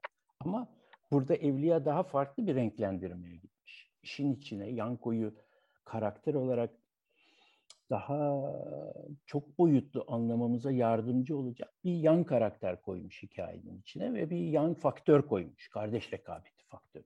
Kötülüğe iyice şey kıvam. Peki Cemal burada bir spekülasyona yer var mı? Yani Evliya Çelebi bu efsaneyi, bu masalı oraları gezerken yeniden gündeme getirmekle kendi yaşadığı Osmanlı döneminin devletine, yönetimine, e, icraatlarına bir tür eleştiri yahut yorum getiriyor olabilir mi? Yoksa sırf masal olsun diye mi anlatıyor? Yok yok Evliya'nın çok farklı niyetleri var bütün anlatılarında. Bunun için tam yani şöyle farklı bir tarafını hemen söyleyebilirim. Mesela bu zamandan zamana atlıyor dedi ya Cem. Hı hı. E, bu hikayenin içine kendi çağında değil ama kendi çağına çok daha yakın bir Sultan Süleyman ve Mimar Sinan hikayesi yerleştiriyor. Onların e, işte Mağlova kemeri dahil şimdi bildiğimiz o güzelim güzeller güzeli kemerlerle İstanbul'a Belgrad ormanlarından su getirmesinin hikayesini anlatıyor. Bir hayır işi olarak. Sonra yine Yanko'ya dönecek. O araya sapladığı hikayede mesela e, Hazreti Süleyman gibi Sultan Süleyman'ın da yaptığı hayır işinin kalıcı ve adilane bir şey olduğunu söyleyip ötekiyle karşılaştırmaya bence bir tezat yolu. Güzel, evet. Yani ahlaki, moral bir e, tezat koyuyor oraya. Koyuyor kesinlikle. Sonuç olarak Onun, siyasi ya da şey bir yorum yapıyor yani. Onun dışında projeyi etrafından yine Osmanlılarla ilgili bir eleştirisi var mı diyorsan ona hala düşünüyorum. Ee, Ama söyledin onun olduğunu yani en azından ahlaki bir şey koyuyor ortaya. Bir kaygısı evet evet yani bütün anlatılarında Evliya'nın tesadüfi değil olan bitenleri bir de aynı yerde olması gerekmiyor tabii. Bir, bir cilt önce, iki cilt sonra bir yerde mesela İskender'le ilgili biz bu iki buçuk sayfayı, üç sayfayı. Cem'in dediği gibi e, resimlendiriyoruz ama hikayenin kalan bazı ayrıntılarını başka ciltlerden öğreniyoruz. Evet. Onları veriyor evliya başka yerlerde. O tür ahlaki değerlendirmelerini, siyasi değerlendirmelerini de bazen o tür yani metin içinde ciltler arasında geçişli yatay okumalarla çıkarabiliyorsun. Hmm. Yani zalim Yanko'nun ve onun kadar zalim olan kardeşinin bu projelerini bir tür ibret gibi koymuş oraya. Aynen. Bu bir ibret O anda hikayesi. yapılan önemli Osmanlı e, imar e, projelerini bir yandan desteklerken, bunların güzel olduğunu söylerken hani adil yapılması gerektiğini hatırlatmak vesaire böyle bir hikayeyle onu tezat haline getirerek çok güzel. Yani projenizde şu anda oturduğumuz hep birlikte bu şehirde oturuyoruz şu anda değil mi? Ee, bu yaşadığımız yere dair yani bir yerde olmanın anlamıyla ilgili o kadar katmanlı bir e, bakış inşa ediyorsunuz ki e, gerçekten yani bundan müthiş etkilendim. E, ben bu kadar devamlılık yani bu katmanlar içinde bir devamlılık bugüne kadar bu şekilde düşünmemiştim İstanbul'un devamlılığını bütün bu yapım yıkım sarmalında. Ben burada bir ekleme belki yapabilirim şeyle ilgili hani Osmanlı'yla kıyaslama ve ikisinin belki hizmetlerini, projeciliğini değerlendirirken şöyle bir şey de yapıyor. Ee, mesela Tuna Nehri'ni İstanbul'a getirme projesini e, bir efsanenin parçası olarak anlattıktan sonra günümüz koşullarıyla yani kendi gününün koşullarıyla da değerlendirip şey diyor mesela hani bugün bizim padişahlar bunu getiremez mi? Yani getirir ama ne gerek var ve çok para gider diyor. Mesela bu da e, böyle bir akılcı bir değerlendirme de yapıyor aslında siyasi olarak. Yani proje bir projeyi bu şekilde değerlendirebildiğini en azından yani görüyoruz bu işte padişahımız böyle bir hizmet yaptı bizim padişahımız yaptıysa iyi yapmıştır ya da iyi yapar değil de hani ne gerek var diyor ve yani çok para gider. Bütün bunların hesaplarını dökümlerini de yapıyor. Aslında uzun uzun e, bugün kendi döneminin e, para birimlerini çevirerek yani şu kadar gider işte şunun için şu kadar gitmiştir onları kıyaslıyor o günün şeyiyle bu kadar ama bugün olsa gibi böyle bir şey de var aslında hani e, vergi verilmeyen bir dönem aslında hani vatandaşın ver, e, verdiği vergiyle hmm. harcanan parayı kıyaslamadığı bir dönem için bile yine bunun e, bir de raporunu sunuyor okuruna. Çok güzel. E, peki bu tarihi e, e, hem ibretli hem eğlenceli e, bu tarihi macerada e, şimdi onu sonra belki e, kapatmaya yakın konuşuruz birazdan e, bir kötülükle, zulümle karşı karşıyayız burada. İşte hani boşuna yıldız savaşları demedim sizin projeye bence. O kadar büyük bir potansiyeli var ama bir de iyiler olacak değil mi? Sizde iyiler var mı bu kötülerle mücadele eden yoksa işte halk inim inip inleyip ah ne yapacağız mı diyor. Öyle bir ileride yahut devamı gelecekse devamı geldiğinde böyle bir iyiler girecek mi devreye? Bu doğa ve İmar Savaşı'nda? Ben mi cevap vereyim? Nasıl yapalım? Ee, aslında bu böyle biraz kötü karakter hikayesi gibi gelişti bence. Biraz da kahramanlara ihtiyacımız yok demenin güzel bir yolu olabilir. Kötü karakteri baş e, köşeye koymak. Bir yandan da e, kötü karakter ne kadar güçlü ve iyiyse hikaye de o kadar sağlam olur da denir. O yüzden e, bence şu an denge daha çok Doğan tarafında gibi görünüyor. Yani iyi, iyi taraf olarak. E, ama tabii ömrümüz vefa ederse ve enerjimiz de yeterse e, başka iyilerin hikayelerinde yine e, böyle sonsuz bir kaynağın içinden yine bizi çok heyecanlandıran başka hikayelerin içinden de e, daha kolay kendimizi belki özdeşleştirebileceğimiz karakterlerin evet. hikayelerini de anlatmak istiyoruz. İleride yok tabii bu bir kitapla bitemez bu. Şimdiden itiraz ediyorum, şart koyuyorum. Yani bu müthiş bir dizi olmaya aday. Ben pandeminin ilk yılını bir roman yazarak geçirdim ve orada bir pasaj yazdım. Anadolu'yla yani Küçük Asya'yla işte sevgili Cemal'in kitabındaki deyimiyle Diyarı Rum'la ilgili bir şey söylüyorum orada kendimce yani büyük ihtimalle yanlış olabilir ama ben Küçük Asya'nın kurtarıcı kahraman beklentisiyle hala ayakta durduğuna inanan bir insanım. O kadar çok zulüm, o kadar çok adaletsizlik, o kadar çok kıyam, katliam, korkunçluk yaşamış bir yer ki burası. Böyle bir kurtarıcı kahraman beklentisi köklenmiş ve hala o beklentiyle yaşıyor. Bir de işte inanç var. Ben bununla yürüdüğüne inanıyorum. Üstünde oturduğumuz diyarı Rum'un. Ne diyorsunuz Cemal, Cem? Hocam size yönlendiriyorum topu yine. Cemal Hoca sesini açacak. Ee, düşünmem lazım. Yani başka coğrafyalarla karşılaştırınca daha mı çok gibi. Yoksa doğru yani öyle bir şey var. Hani genel olarak var. Ee, insanların Evet, bunu bu ya bir, ya bir dini ya bir dini kurumsal e, dini hı hı yapı çerçevesinde ya da daha seküler biçimlerde bile eskatolojik, apokaliptik Evet. İşte Amerika'da ortaya çıkan kültler gibi falan çeşitli beklentileri, onlarla birlikte gelen mesihçilik, Benjamin'in diline e, de yani ben, Walter Benjamin de düşünebiliriz burada. Hani mesihçi olmak ille e, mesela onun anladığı Yahudilikte ille de dindar bir Yahudi olmak değil. Hı hı. Daha farklı versiyonlar da Mesih'i hayatın içinde bir beklenti halinde yaşayabiliyor falan filan.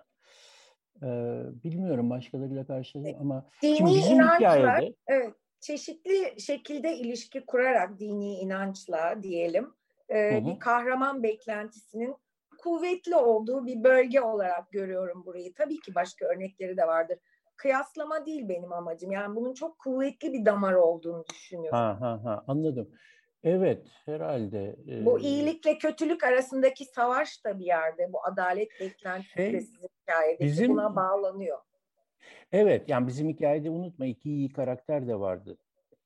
En azından adları geçiyor. Süleyman ve İskender. Yani Doğru. aynı anda Yanko'nun karşısında bir iyi var mı sorusu başka. Zaman içindeki döngüde var mı sorusu hmm. başka. İkinciye e, dönersek, senin hmm. sorun ikisi yönde de gidebilir yani diakronik olarak so, senin soruyu e, cevaplandırmaya kalkarsak elbette yani o iyiler geldiği için bazı şeyler oluyor. Yeniden adalet tesis ediliyor, işte ne bileyim ihya ediliyor bir yer, imar ediliyor falan filan.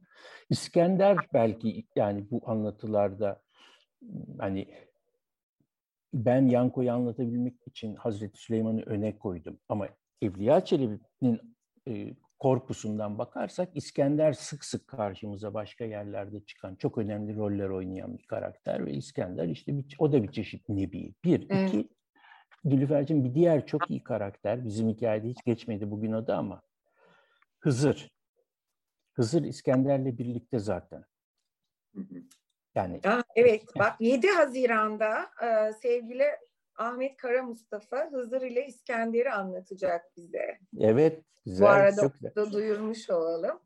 Ee, evet, çok iyi anlıyorum ve sizdeki döngüsel zamanın e, bu döngüsel zaman bakışını da çok önemsedim gerçekten. Çok hoşuma gitti, çok hayran oldum. Şimdi biz yani dün 28 Mayıs Gezi'nin yıl dönümü. Bu arada Taksim Camii açıldı. Bugün İstanbul'un fethinin yıl dönümü. Ee, yaşanan yer bir yerle ilgili tasavvur kurmak, yazı yazmak, anlatı üretmek, anlam üretmek e, bu açılardan tabii yer üzerine yazmak e, kültürüne çok önemli bir katkı gibi geliyor bana bu. Gerçekten çok e, olağanüstü hoşuma gitti. Bravo. Umarım. Çok mersi. Bir de iyi karakterle ilgili bir projemiz var. Onu da bari Cem bahsedecekti ama ilk tanışmamız hatta onunla mı ilgiliydi ilk konuştuğumuzda birlikte bir şey evet. şey yapalım diye. Sanırım. O ilk birlikte buluşup birlikte bir şey yapalım heyecanının doğması da Cem'in değindiği ya bunlar çok güzel hikayeler.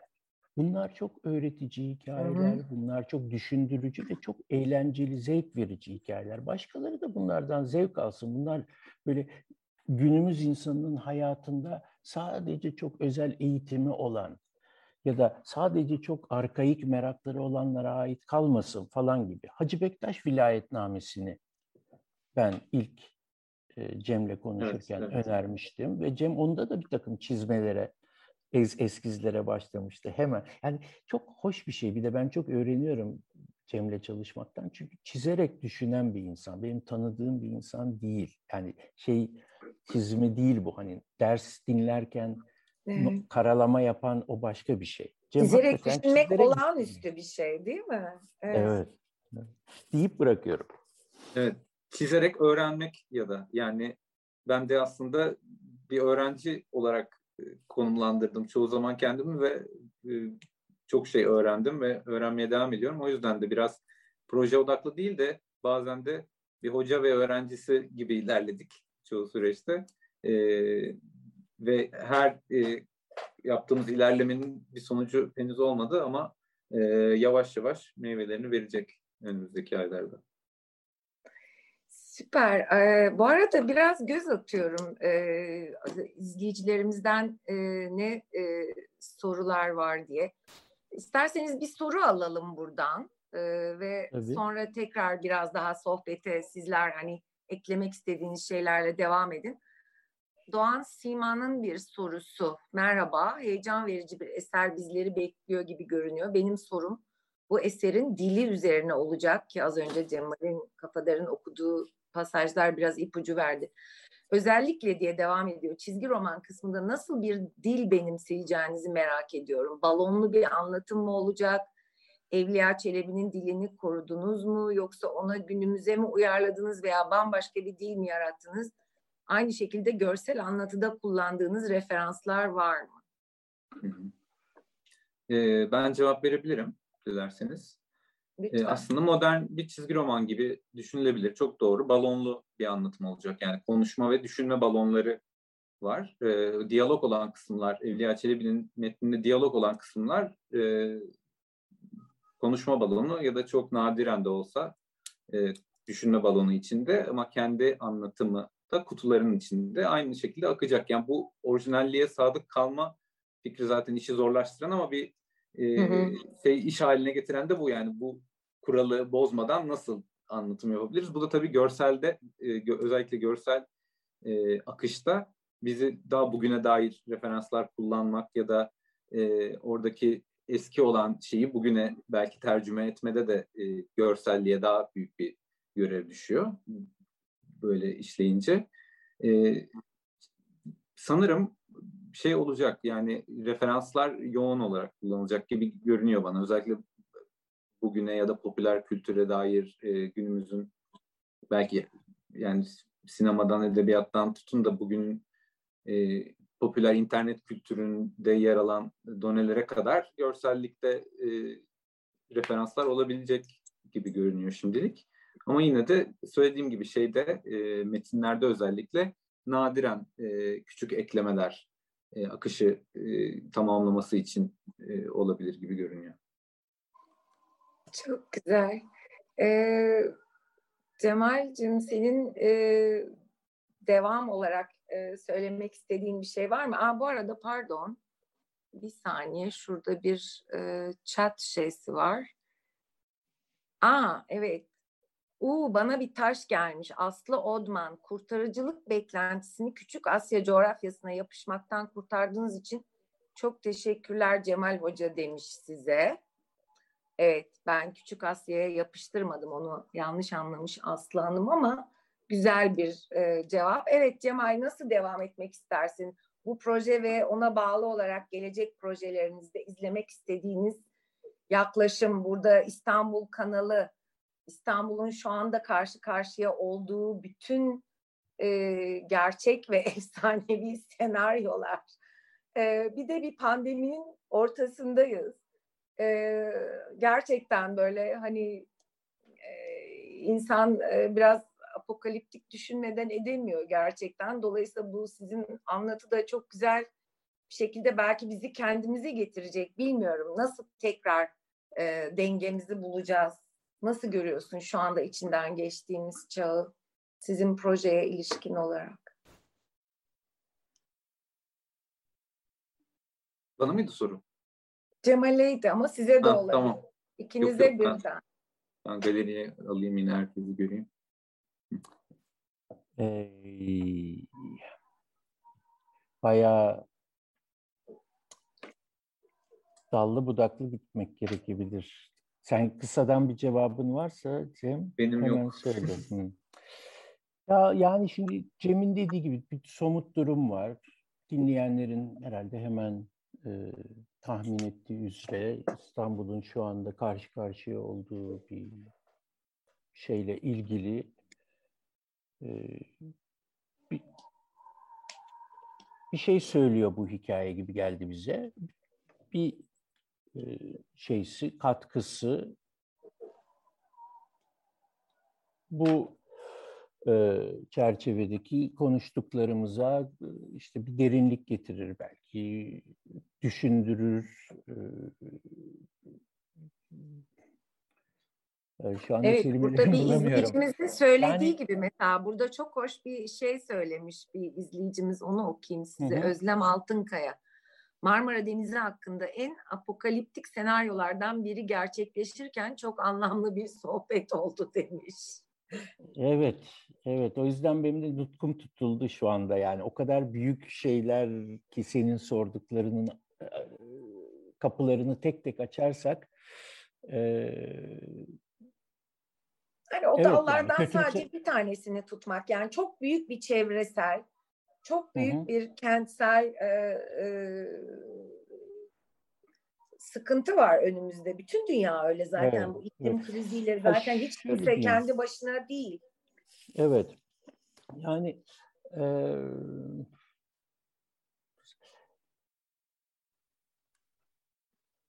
çok kısaca bir ta- hemen söylemek istediğim aklıma gelen bir tane bir boyutunu söyleyeyim benim için önemli olan.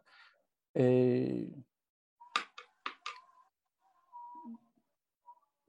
yani insanın antroposen eleştirisinin içinde zaten bu var. Ben onu kapitalosen olarak da kullanmayı e, seviyorum. Hı hı. Çok anlamlı bir şekilde birlikte gidiyor. Antroposen kavramının içinde gibi insan nedir? E, mahlukat kendisinden gayrı hayvanlar ve kendisinden gayrı mahlukat ile ilişkisi nedir gibi çok büyük soruları yeni tehlikelerle karşı karşıya olaraktan tekrar tekrar sorma durumlarındayız. Bu İstanbul'da da böyle, dünya satında da böyle. Pandemiden bahsettim. Ee, bunu sorarken bence çok e, olumlu ve hızla giden bir gelişme bilhassa insandan gayri hayvanlar ve giderek e, bitki aleminin bize öğreteceği çok, çok şey olduğunu kavramamız.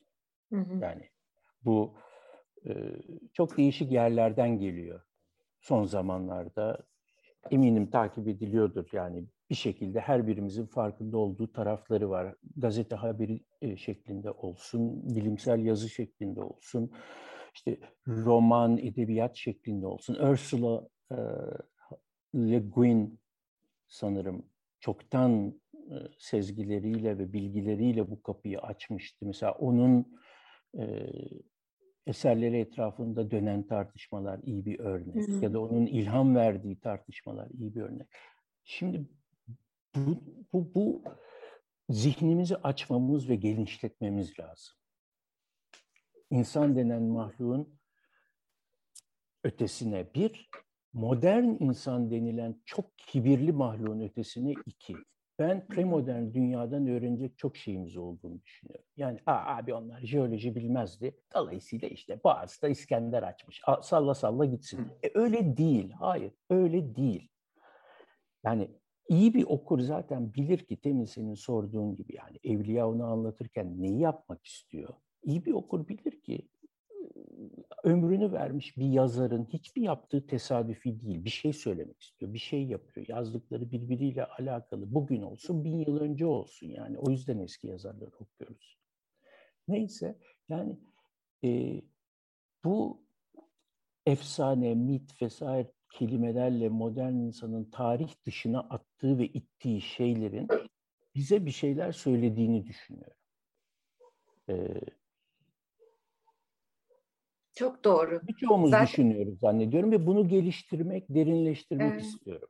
Bravo. Çünkü bu çok güzel söyledin. Çünkü ben de sizin e, bu projeyi anlatmanızı dinlerken e, e, garip bir şekilde bunu ifade etmek kolay değil. E, şu anda hepimiz birlikteyiz. Bir çağı birlikte yaşıyoruz. O birlikteliğin içinde bir dayanışma ayrı bir şey. Ama tarihin derinliğinde yalnız olmadığımı hissetmek beni mutlu etti. Çok Başka güzel. insanların çok yani çok önceki çağlardaki insanların çok benzer sorunlarla karşılaşıp benzer farkındalıklarla ve bilinçlerle bir şeyler yapmaya çabalamışlıkları bu yani spesifik şu anda üstünde oturduğumuz yerle ilgili söylüyorum bunu. Hı hı, ee, hı. Bunu bilmiyordum ben. Bu kadar derin bir bilgim yok ama yani bu açtığınız perspektifte beni teselli etti bir şekilde. Bilmiyorum niye. Ruhumu teselli etti yani. Memnun oldum. Ee, üç gün önce Boğaziçi Üniversitesi Nafi Baba e, merkezinde bir konuşma verdim. Bektaş Menakıb namelerinde tabiat ve av diye. Yani benim zihnimde bunlar birbirine bağlanan sorular ve konular. Yani avla ilgili bir takım metinlerde gördüğüm şeyler beni çok sarstı, çok olumlu anlamında, çok düşündürdü, etkiledi ve benim buradan öğreneceğim bir şey var diyebildiğimi zannediyorum. İşte onu paylaştım meslektaşlarımla, arkadaşlarımla. Bu yeni bir heyecan yani. E, ama tabii ki av konusu da sonunda şeye bağlanıyor. E, insanın kendinden gayrı varlıklarla, canlı veya cansız aslında, taşla, mermerle de Tabii. ilişkimiz ne olacak, ne olmalı, nasıl olmalı, nasıl götürülmeli? Bu sorularla ilgili şeyler, e, ne bileyim bir 15. yüzyıl metninin av hakkında söyledikleri. E, Bütün başkalıklarla karşılaşmak yani, evet, başka canlılar, evet, evet, başka evet. durumlar, ve bizlerin şey o teselli dediğim şey de oydu bir yandan da yani büyüklenmenin o gururun ne kadar boş ve anlamsız bir şey olduğunu Çok güzel. kendimizi ne kadar boş yere önemsediğimizi ee, evet yani çok güzel bağlantılar bunlar ve burada şimdi biraz e, Cem'e de dönük bir soru ya da yorum var galiba. YouTube'dan gelmiş bu yani doğrudan YouTube'dan da izleyen izleyicilerimiz var. Ee, hı hı. Barışcan Avcı şöyle diyor. Aslında Cem dinlenmişin en başarılı olduğu konu kağıdı tek mekan olarak kullanıp politik çok katmanlılığı yansıtması. bunu tarihsel bir çok katmanlılığa evrilmek mümkün mü bir nevi palimpsest diye sormuş ki aslında bunun cevabını demin verdiniz ama belki biraz daha irdelemek istersiniz evet, sevgili Cem. Güzel bir yorum gibi daha çok teşekkür ederim. Ee, şu da var tabii yani evet beni genelde tanıyanlar e, tek bir sahnenin içindeki katmanlılık ve hani daha çok illüstratif çizgi roman gibi sekanslardan oluşan bir anlatımdan ziyade tek bir sahnedeki farklı e, hareketlilik üzerinden şekillenen bir hani anlatıma alışık. Burada bunu biraz değiştirmeyi aslında hedefledik. Başından beri e, özetlemeye alışık ve böyle bütün bilgiyi belki o haftanın olaylarını gündemi YouTube toplayıp sonra bir hap haline getirme e, gibi bir e, deneyime sahipken bunu aslında ya, tam tersini uyguladığımız burada bir süreç var. Yani bir hap halinde getirilmiş ya da hani bir metin e, üç sayfalık kısa gözüken hani katlayıp cebinize koyabileceğiniz kadar kısa bir şeyin içini çıkarıp ne kadar onun içinden görsel malzeme, ne kadar referans, ne kadar e, harita, minyatür, farklı görsel anlatımları bir araya getirebiliriz. Onu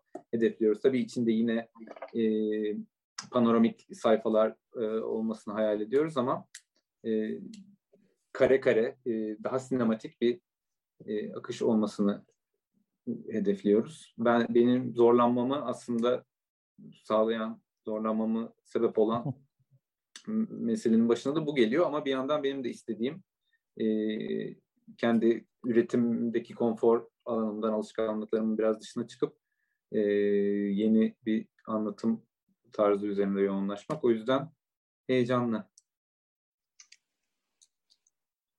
Çok güzel. Ee, bu Cemal bunu sen demin değindin bir ara en başlarda yani bu Barışcan Avcı'nın söylediği palimpsest diyor o tamam ama hani yazılıp silinen ama sen katmanlılıktan bahsettin. Yani bu hikayelerin ve miras aldığımız bu kesintiden ziyade sizin vurguladığınız bu devamlılığın e, bu çok katmanlılığın ne kadar büyük bir zenginlik olduğu yani bize şu andaki sorunlarımızla ümitlerimizle yüzleşmek için e, güç veren bir şey bu katmanlılık öyle değil mi? Evet hikayede de umarım e, yani mitin kısmında da çok katmanlılığı çık değil mi? E, çok katmanlılığı bir nebze olsun aktarabileceğiz. E, görsel de Cem'in anlattığı sebeplerden daha güç gibi gözüktü ilk başta bize. Orada tabii ama Cem çok ilginç deneyler, kendini yenilemeler, e, değiştirmeler filan yaparaktan bence oraya da bu çok katmanlılığı koydu.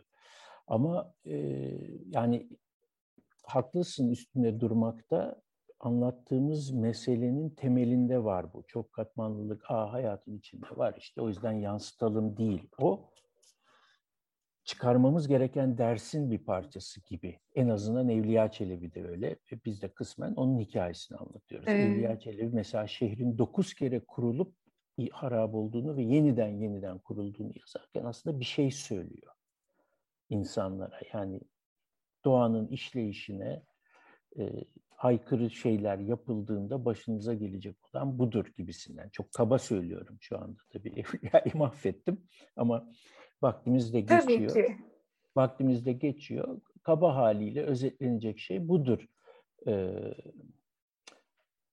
burada yani şeyin, doğanın bir failiyeti Hı. olduğunu da bunun lafı pek geçmedi şimdiye kadar ama Hı. e, Cem'le düşündüklerimiz arasında Evliya'yı yorumlayışımızda sırf Evliya'yı değil bu efsaneleri genel olarak yorumlayışımızda bir de böyle bir şey var yani iyi karakter var mı diye sordun ya sen. Bir keresinde Cem buna şey diye cevap vermişti hani e doğa işte. Hmm. Yani doğayı bir karakter olarak ve failiyeti olan bir karakter. Doğa dediğimiz şey de tabii büyük bir soyutlama. Ama izin verin hani öyle tek kelimede kullanayım aslında tabii e, birlikte yaşadığımız bir sürü varlık, canlı ve cansız. O aleme de bir failiyet e, kazandırmak. Çok sevdim bu fikri. Evet, doğanın karakter oluşu, onun bir faaliyet yani agency kazanması ve onun bir anlatıda karakter olması çok heyecan verici bir şey. Ee, çok da yapılan bir şey değil doğrusu. Doğayla ilgili binlerce kitap yazılıyor, roman yazılıyor ama bu söylediğin anlamda değil, yapılmıyor pek. Bu belki son olarak şuna değinebiliriz. Ee, bu katmanlılık e, bence senin tarihçiliğinin de çok önemli bir ana damarı. Yani kim var imiş biz burada yok iken sorusunu ele aldığım bakış kendine ait bir Roma'daki tartıştığım kimlikler üzerine işte biz, onlar, e, efendim biz geldik işte hani bir yere son gelen hep daha çok dert çıkarırmış ya yani ay burası bana ait falan gibi. Yani katmanlılık aslında doğa olarak da paylaşmak anlamında da siyaset anlamında da bizi daha durmamız gereken ya da durursak iyi olacak yere doğru götüren bir takım e, alçak gönüllülüklere, farklı bakışlara doğru çekiyor bizi. Senin tarihçiliğinde de zaten bu tek düze bir çizgiden ziyade ya burada başka kim varmış, onlar ne yapıyormuş, şu ne söylemiş, o ne düşünmüş diye hayatın içine doğru giden bir tarihçiliğin var senin. Dolayısıyla şu anda e, Cem'le birlikte böyle bir projede olman şimdi düşününce çok doğal geldi bana. Sanki buraya hep varman gerekiyormuş gibi. Olabilir. Yani teleolojik oldu biraz ama yani sen biliyorsun ne demek istediğimi. Sanırım bana da yani Cem'le çalışmak başladığımız andan itibaren doğal kelimesini kullanacağım ben de senin. İşte yani hani ortak dertlerimiz var. Çok farklı yerlerden geliyoruz. Çok farklı Hı-hı. şekillerde çalışıyoruz ama bunların bir arada gitmemesi için de bir sebep yok. Öyle geliyor yani Cem sen buradayken şimdi ağzına laf yakıştırmak gibi oluyor belki ama en azından benim perspektifimden böyle. Evet, gitti. Gurur duyuyorum yani. Doğal çok... kelimesi orada çok yakıştı ilişki. Hep hep öyle olmaz yani faydalı bir ilişkidir. Yürütürsün bir şekilde. O, o değil ama bu. Yani. Evet. Bir de ama, ama senin gerçekten çizgilerini Hı. gördüm mesela. Şimdi bir şey var orada. Meşrep ve mezhep mesela mezhep hadi dini hmm. tarafa alınıyor. O ben onu kastetmedim ama onu keseydim. Meşrep çok önemli bir şey. Yani bir meşrep uyuşması var. Ben onun çizgilerine daha ilk baktığımda bir 11. yüzyıldan bir şeysi vardı. Hı hı. Neydi onun adı Cem? Unuttum. Ee, yani şey gibi işte 21. yüzyılda hala bunları mı yaşıyoruz sorusunu onu 11. yüzyıla uyarlamak gibi. Ya 11. yüzyılda hala bunlarla mı uğraşıyoruz diye de düşünen vardır muhtemelen o çağda da diye düşünüp evet evet. Biraz şey var içinde değil mi? Alpaslan var. İşte evet, roman yani o, o çağın karakterleri biraz ittirip kaktırıp 12. yüzyıldan da alıp hani daha insanların bildiği karakterleri toplamaya çalışıp e, bugünün tabii ama benim meşrebime çok uygun düşmüştü o yani çünkü hani o mizah çok yapay olabilir. Çok hatta kolaylıkla yapay olur değil mi? En, en şimdi anakronizm anakronizm en başta batar. Hani yapay olmasa bile abi çok iyi espri yapmış ama 11. yüzyıla hiç gitmedi de diyebilir. Falan filan. Yani bir sürü orada. Hani ve birçok insan farklı düşünmüş olabilir ama dediğim gibi meşrep konusu ben orada mesela bana çok hitap eden bir tarih algısı ve bir mizah gördüm.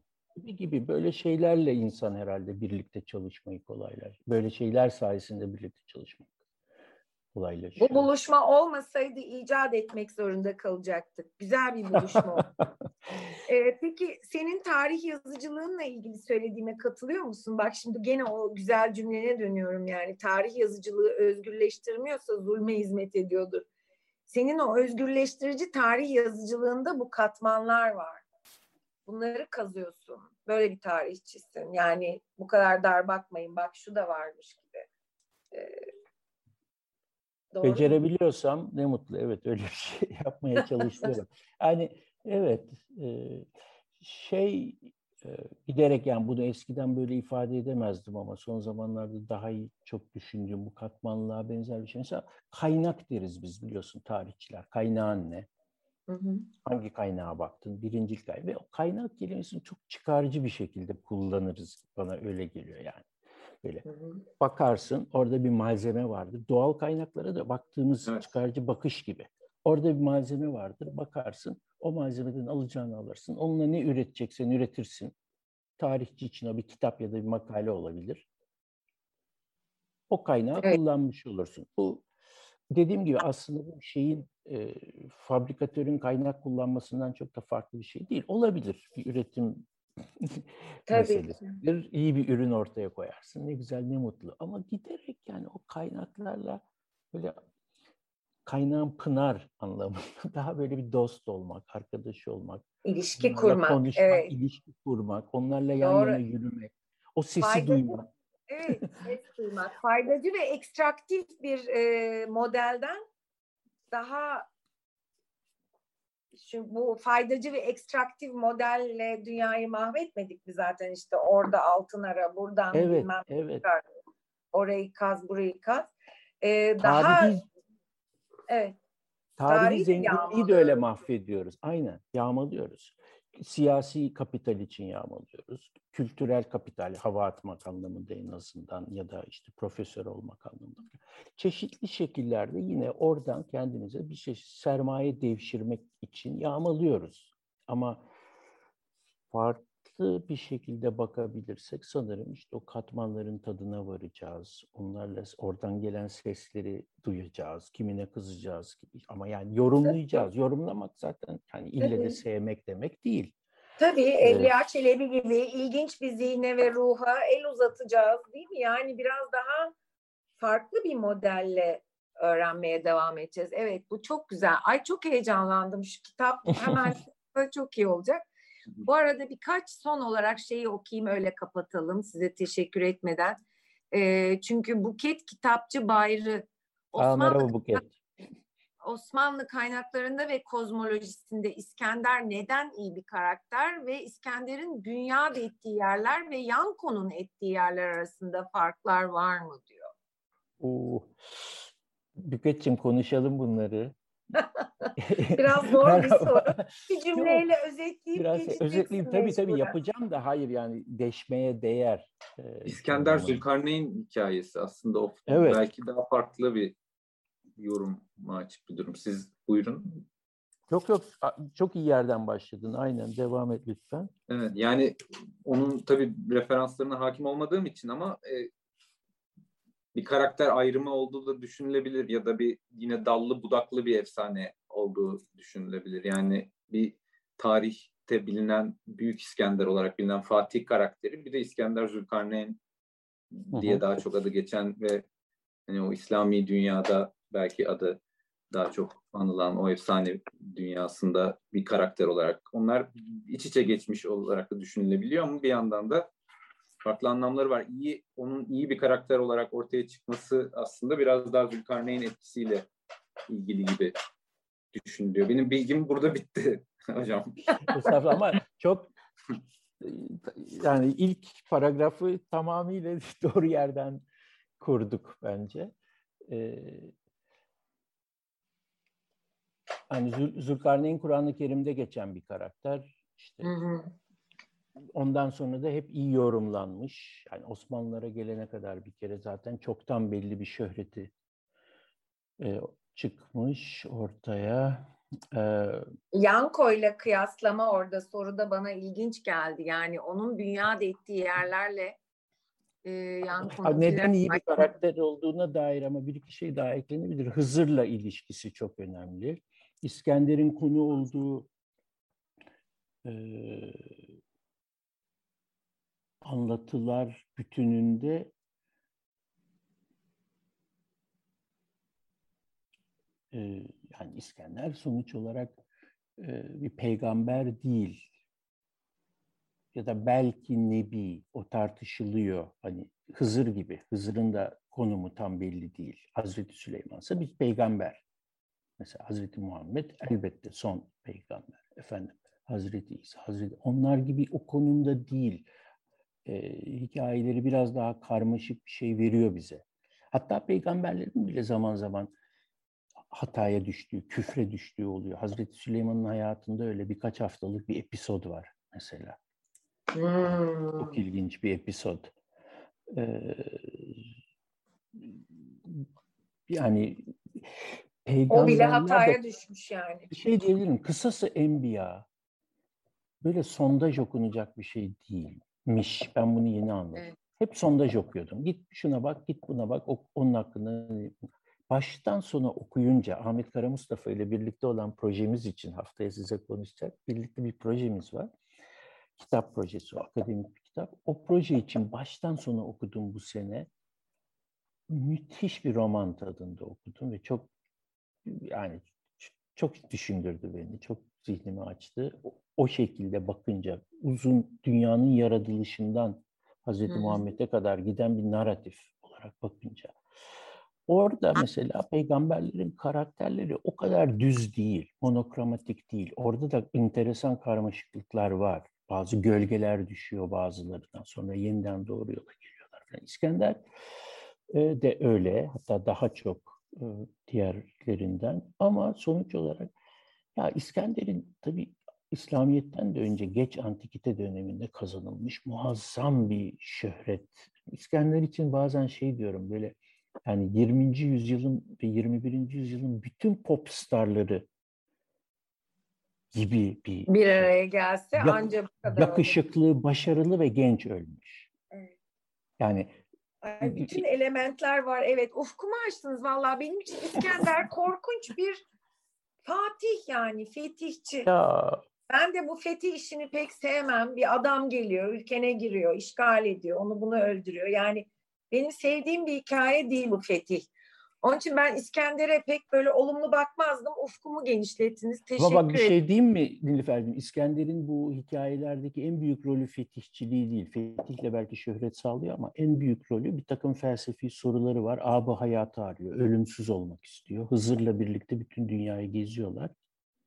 Abı hayatı arıyorlar ve o hikayeler etrafında zaman üzerine de bir şey geliştiriyor Hı. bu anlatılar, bir tavır geliştiriyor. Mesela ayrı bir konu. Bugün tabii ama onu insanlar yakıştırmış. İskender tabii, tabii. İskender sonunda korkunç bir adam sonuçta yani bir sürü ha, yere... Ama bu sorudaki İskender daha çok... Başka bir İskender'den bence, bahsediyoruz. Bizim, Onun için aha, ufkumu açtınız bizim dedim zaten. Evet.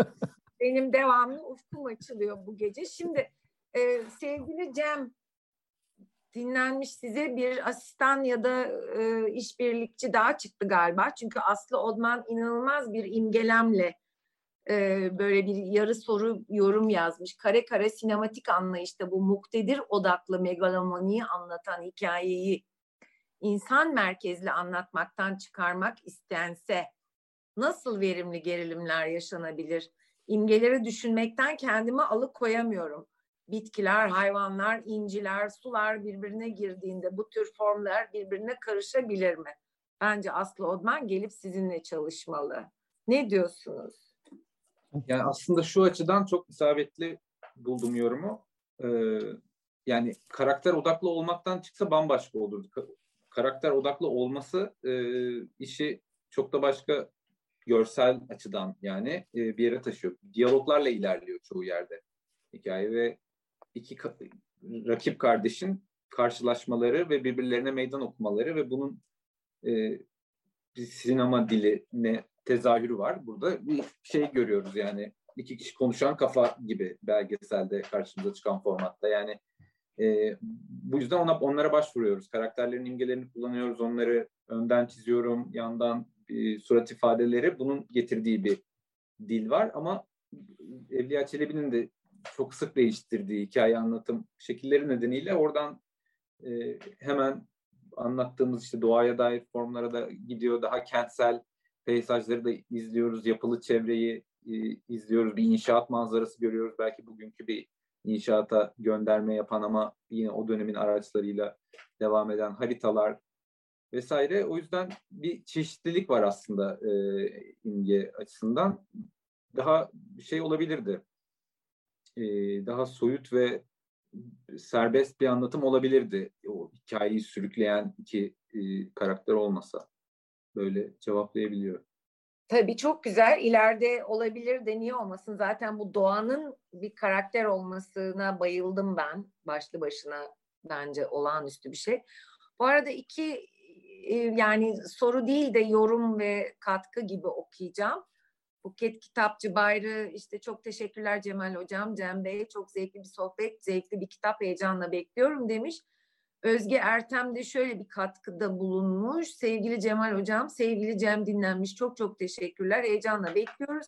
Tam şu anda T24 platformundaki haber başlığını paylaşmak isterim. Cumhurbaşkanı Erdoğan Kanal İstanbul'un sağında solunda iki şehir inşa edeceğiz demiş. Ee, bunu da paylaştıktan sonra başka soru var mı diye bakıyorum. Galiba yok. Evet, son son duygu düşünce cümlelerinizi alayım. Çok heyecan verici. Ben daha saatlerce bu hikayeleri dinleyebilirim. Ee, sevgili Cem dinlenmiş. Ee, artık e, biraz e, sonlara doğru yaklaştığınızı müjdelediniz galiba az önce değil mi? Hikayenin çizim anlamında. Yani eskizlerde ilerledik değil. daha çok e, daha evet. 2021'in sonlarında bu güzel kitaba kavuşacağız diye umabiliyor muyuz o zaman? Umabiliyoruz. Ben umabiliyorum. Çok güzel.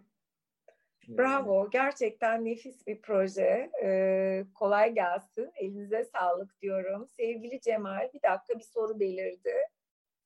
Ee, bir yorum Ferda Hanım. Ee, bir de isimsiz bir şey. Cemal Bey'in tüm çalışmalarında bir pitores ve edebi keyif almıştım. Cem Bey ile yapacakları işi merakla beklemekteyim. Teşekkürler. Ferda adlı izleyicimiz müthiş keyifli bir hadiseydi. Mest ettiniz bizi. Çok sevgiler ve teşekkürler demiş. Gerçekten e, duygularıma tercüman oldu. Ee, Cemal'cim e, son birkaç cümleyi sana bırakıyorum. Bu güzel sözler üzerine en iyisi belki. Bitirmek, sözü bitirmek. Gerçekten çok müthiş bir proje. Çok güzel bir buluşma. Sağ olun, var olun. Bizimle bu güzel projenizi paylaştığınız için. Ee, Kıraathaneye çok e, yakışan bir e, sohbet ve proje bence. Sevgili Cemal Kafadar çok teşekkürler. Ben çok teşekkür ederim. Dinleyicilere de çok güzel sorular ve yorumlar için. Sevgili Cem dinlenmiş. Çok çok teşekkürler bu akşam bizimle olduğunuz, vakit ayırdığınız ben için. Teşekkür ederim ağırladığınız için. Umarım tüm bu iltifata layık olabiliriz. Olabilirim. Eminim öyle olacak. Biz... Çok heyecanla bekliyoruz. Bütün izleyicilerimizin söylediği gibi. İzleyicilerimize de teşekkürler bize katıldığınız için bu akşam. E, hepinize iyi akşamlar. Tekrar e, ekranda buluşmak üzere. Hoşçakalın, iyi geceler. İyi geceler. İyi geceler.